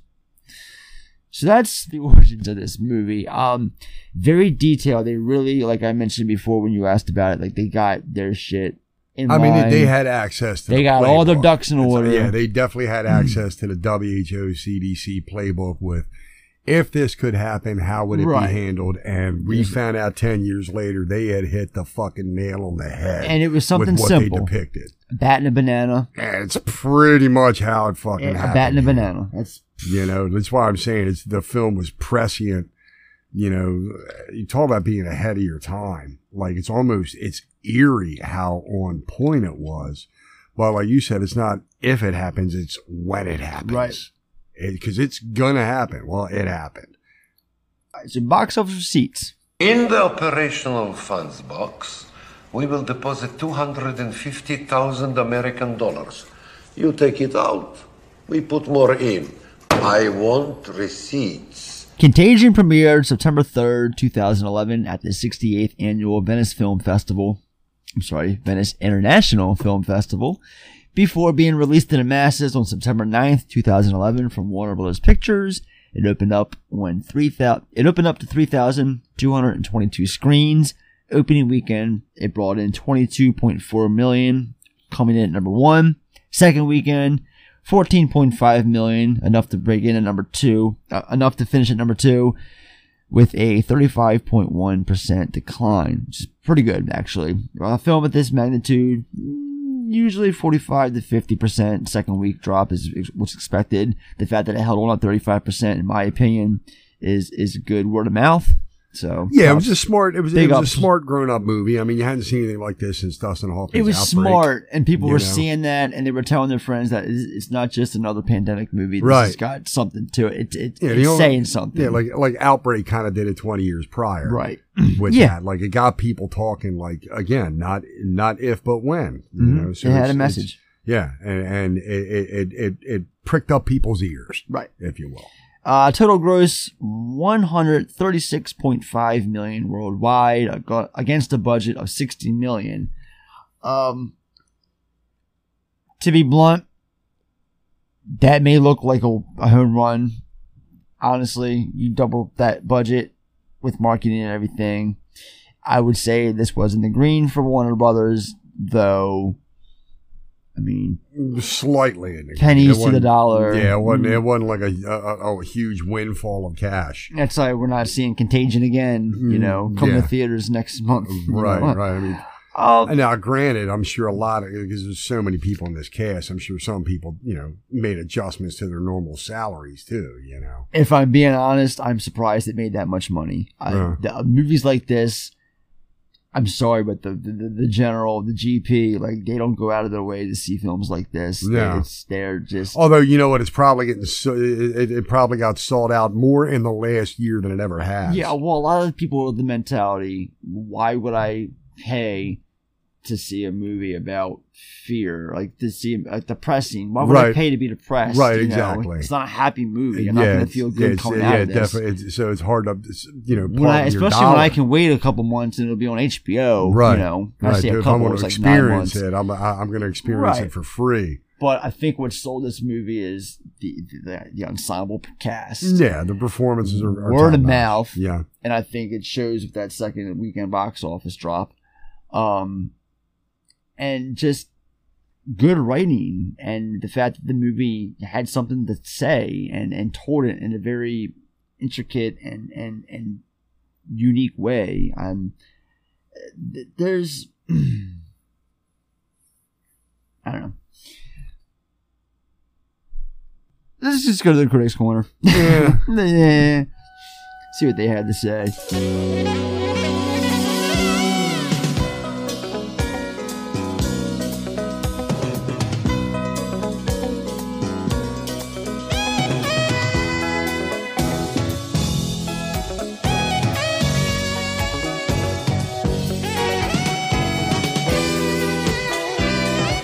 Um, and they had to say a lot. They had a lot to say.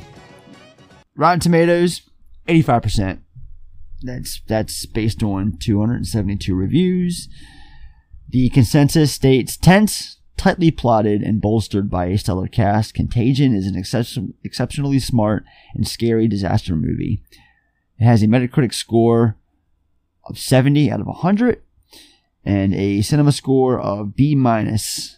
The Guardian journalist Peter Bradshaw felt that Contagions blended together uh, as a film, although um, says that Soderbergh was somewhat unsuccessful in channeling the fears, frights, and the massive sense of loss of ordinary people. Uh, to the New York, the New Yorker, the, they said that the brilliant film was serious, precise, frightening, and emotionally enveloping. Uh, despite all the, despite applauding Soderbergh for hopscotching tidily between the intimate and international, the Atlantic's Christopher Orr was disappointed with the film's detached and clinical deposition, disposition, which led him to conclude that Contagion should have gone with a more inflexible rationale or a lesson beyond wash your hands often and hope you're lucky. Uh, for all the craft that went into it, Contagion was ultimately beyond good or bad, beyond criticism. It just is.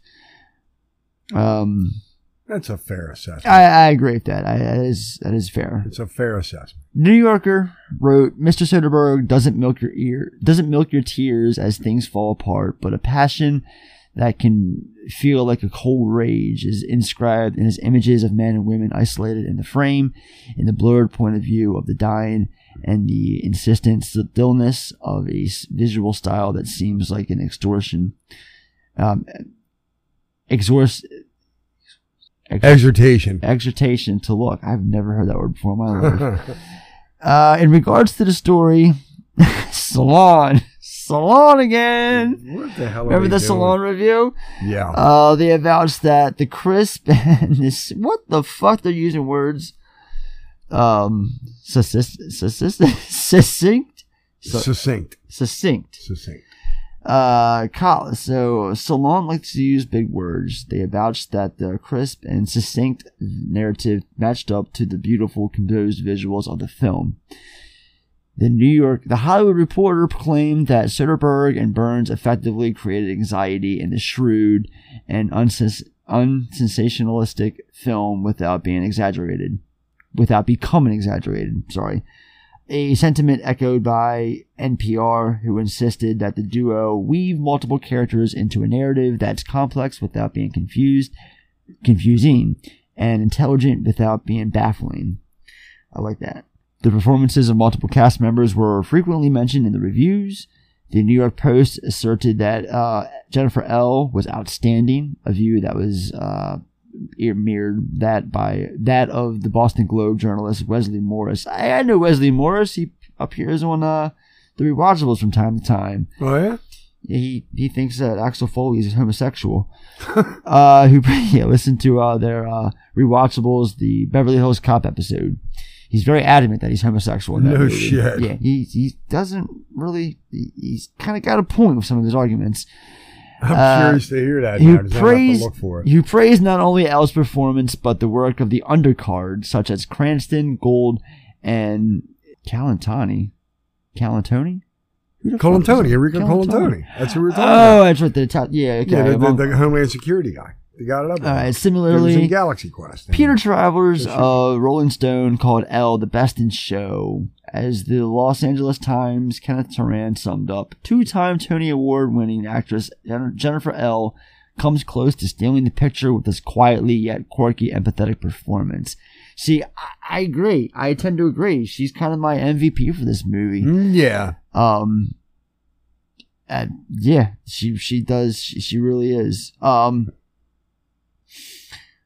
Roger Ebert Ebe said the blogger subplot doesn't interact clearly with the main storylines and functions mostly as an alarming but vague distraction.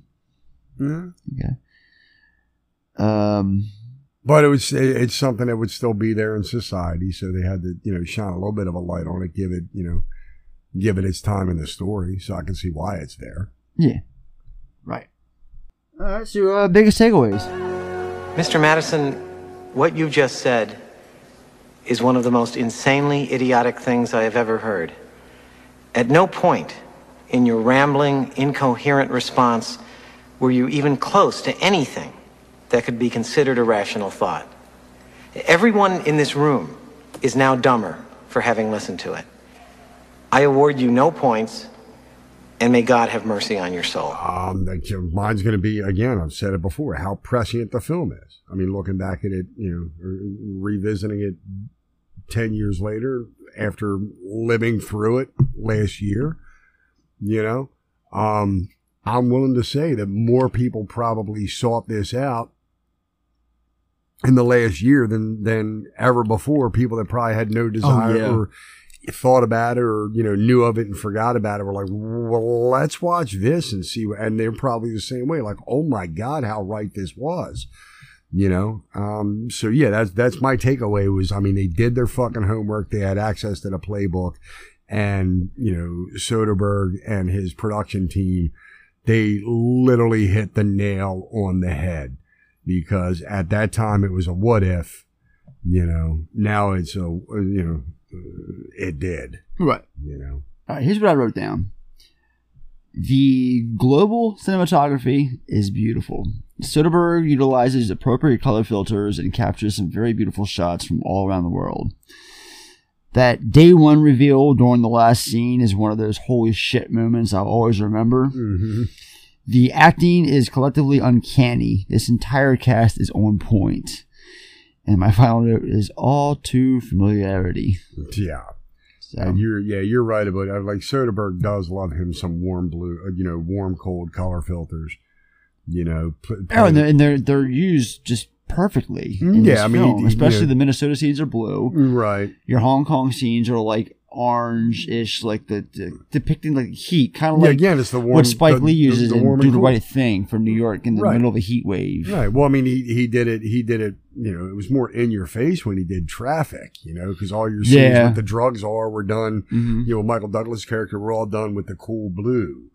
You know, but then all your stuff with Del Toro and the and you know the Mexican drug cartel were done with like the warm yellow. Yeah. You know, so Right. he definitely and it sets it sets the tone. So you never you never feel displaced wondering where you're at in the setting.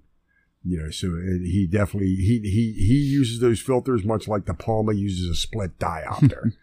you know, Um, Mulligan moment. If you had to do it all over again, would you make the same choices? I'm sure you did. What is yours? not really. No, Really? not- nah, like like thing You wouldn't change a thing about this movie. Well, I mean, it's it's a brisk film. Like we were talking before we got started. I mean, it, it doesn't overstay its welcome. You know, it, it it gets a lot done in you know less than two hours. It is brisk. Um, yeah. Do you thought- know that would make it even more brisk? What's that? If they would 86 that fucking Orantes kidnapping subplot. Too little, too late for an already full movie. Yeah, okay. I Yeah, like I'll, I'll have to agree with you on that. I mean, yeah, it adds a little bit to, uh, you know, a, a little bit. I think what, what what that adds to the film is it shows that even the best of people resort to the worst of things. Because I- let's face it, the guy mm-hmm. that kidnaps her, just he probably he had a very successful career working, you know, some sort of some sort of Chinese dignitary. He had to be. What, what, whatever that guy did for a living, he was like rubbing elbows with the WHO. So he was up there and, you know, Chinese diplomacy, and he just tossed all that shit away for the sake of 60 people in his village because he had to bury his mom. I think it's. You know, so it shows, I think that's what that shows is that even the worst of times bring out the worst in even the good people. I think it is a, a complete waste of Marion Cotillard. I, you know, she's got top billing in this movie. and Mm, True. she's hardly. I mean, she's it. there, and you know, she kind of, you know, And when she is in picture- she's teaching fucking kids art and Uh, shit. Yeah, I mean, uh, initially her character is painting the picture of like how they predict that it's going to be an epidemic and how they get in front of handling said epidemic. And then that whole, you know, arc for her is tossed aside when she becomes the damsel in distress. It's a You waste. know? I've and never then, liked And then, it. like you said, she just runs out of the movie stage right in the airport, And right at the beginning of Act Three. Yeah.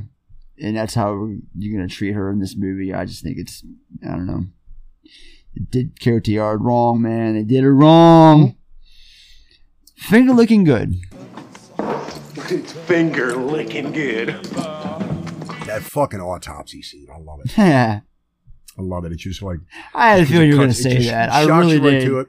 You know, you're not you're not you're not there long, but again, I think what sticks with me aside from you know the way it cuts to it, and then you got a split second before you hear the bone saw, and then you finally realize you know you know you cut the you, you cut to her frozen face, and you're five seconds into the scene before you realize what's really going on. You know, but he doesn't hold your hand with it. Soderbergh, you know, he knows you're going to pick up his clues, visual and audio, audible. Um, the dialogue between those two examiners was just like, you want me to get a sample? I want you to step away from the table. Yeah. But for me, it's like, you know, it's like wondering what's in Marcellus Wallace's briefcase. I want to know what they saw inside that skull. Like, what was it that, like, like, like within a split second? I like a shrewd guy- mystery like that. True, true. It's, it's, it's your MacGuffin, you know, it's your Maltese Falcon, if you will, you know, but there's, I don't know, maybe this morbid side of me that wanted the camera to flip around to the backside and show whatever kind of brain rot, like, you know, this guy literally just spots it immediately. Like he Right. knows something is up. This is not a normal, you know, meningitis infection, you know. Uh, so it's not necessarily my favorite scene, but I do love how Soderbergh makes us wait till literally the last part of the movie to see where the disease came from. I find it fascinating and the best way to end a film that like of this magnitude. Yeah, It's- absolutely. He loops it back around, and it, it's you know he foreshadows it slightly a couple minutes ahead of time with that camera, right before Damon goes down to join his daughter's prom. Yeah. he's going through that digital camera, and it goes back to that photo that she took that you had just seen ten minutes prior. You're like, oh my god, I thought it was a throwaway scene, and now here I was looking at patient zero on day one. Yeah. You know, so yeah, you're right. I, I, I dug that. Like he does kind of keep you hanging. And- and, Like at, at first you're like, you want to know. And then you're like, okay, well, she just brought this weird flu back from Hong Kong that infected the world. But you don't, and and you kind of forget, well, how did she get the weird flu? Mm-hmm. and then at the end, he shows you how she got the weird fucking flu. And it was all from some careless goddamn open air market food handling in a foreign culture. Right.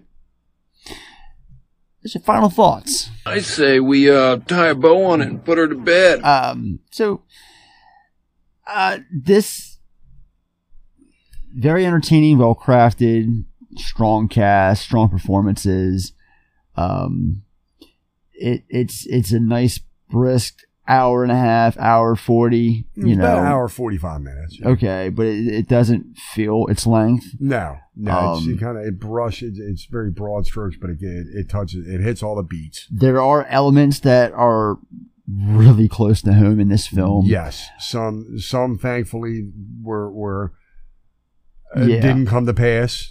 You yeah know? it's it's it's a hard watch but it's also an entertaining watch It take that for what you Yeah, will it's, it's a heavy movie, and especially given everything we've lived through in the last year, it's something everybody. sh- I mean, I'm gonna say everybody should see because let's face it, everybody just fucking lived it. But if you if you watch films and you haven't seen this, or you know, it's not your cup of tea, but you got you know, there's worse ways you can kill two hours, and you'll be taken aback. Right. Like, wow, how fucking close did these guys really get it ten years ago? Yeah and as i mentioned they did their research they had all their you know ducks in line mm-hmm. and what they came out with Yeah, was a very you know Accurate portrayal. accurate informative portrayal At the of- time, it was a prediction. Now it'd be considered a portrayal. yeah You know, And- ten years ago it was an accurate prediction. Today we're looking at it as an accurate portrayal. so yeah Again, um, it's not if, it's when. just not what if, just when if. just we we have enough Jude Laws out there. We don't need any more. No. So stop. That's all. All right. So, did you want to add anything to your final thought? Nah, I think we kind of we, we both share the same sentiment. I think we had a you know. Cool. I, I think we both said like, like again. I, I think it's something. It's a film that everybody should give a look, especially given what we just you know went through. Yes, it's it, it's it, it got really bad for us, and you know it Yeah. still it still hasn't gotten. You know, I don't want to say it hasn't gotten better, but it hasn't got to the it hasn't got to the better that we want it to be. Um, but this will remind you that it could have went worse. It could have gone worse because it went really bad, really quick. And this, you know, No. story. This episode is sponsored by the COVID vaccine, whether it's Moderna, Pfizer, Johnson and Johnson. Over 4.4 million people have lost their lives to this disease ever since going global in late 2019, early 2020. And with the Delta variant now causing its own destruction, it seems now is the time for herd immunity. People want to argue masks all over again, saying the Delta variant can infect you with even the vaccine in your blood. And while that is true, if everyone had the vaccine, then it would be a non issue. You may be contagious with one of the vaccines, but if we all did our part, then our chances of returning to reality would be greater, and there's scientific evidence that supports what I'm saying. All it takes is a simple internet research, and you can see for yourself. All that being said, this film definitely gets the Film Effect seal of approval, and that will bring things home for this edition of the show. One down, many more to follow. If you enjoyed this episode and want to continue to support the show, then please do so by leaving a five star rating and positive review on Apple Podcast or wherever wherever accessible. It helps with the algorithm and helps us grow so more people can check us out. And while you're at it, check out our website at podpage.com where you'll find our ever growing collection of previous episodes along with film effect merchandise that you can now purchase directly. We'll be back this Thursday for an all out war featuring Caesar taking on the Colonel and his men on for the planet in the final installment of the 20 um, in the final installment of the Apes prequels 2017's War for the Planet of the Apes from the very talented and busy Mr. Ra- Mr. Matt Reeves. Yeah. I've been looking forward to doing this one, boy. Yeah. So yeah, War is coming this Thursday to the same film effect place at the same film effect time. And until that moment occurs, Gang, we shall see y'all again when those theater lights go dim and the opening credits begin to roll. I've been Ed. That's been Sean. It has been fun, but now it is done. All right, guys. Check you later. Check you later. Check you later.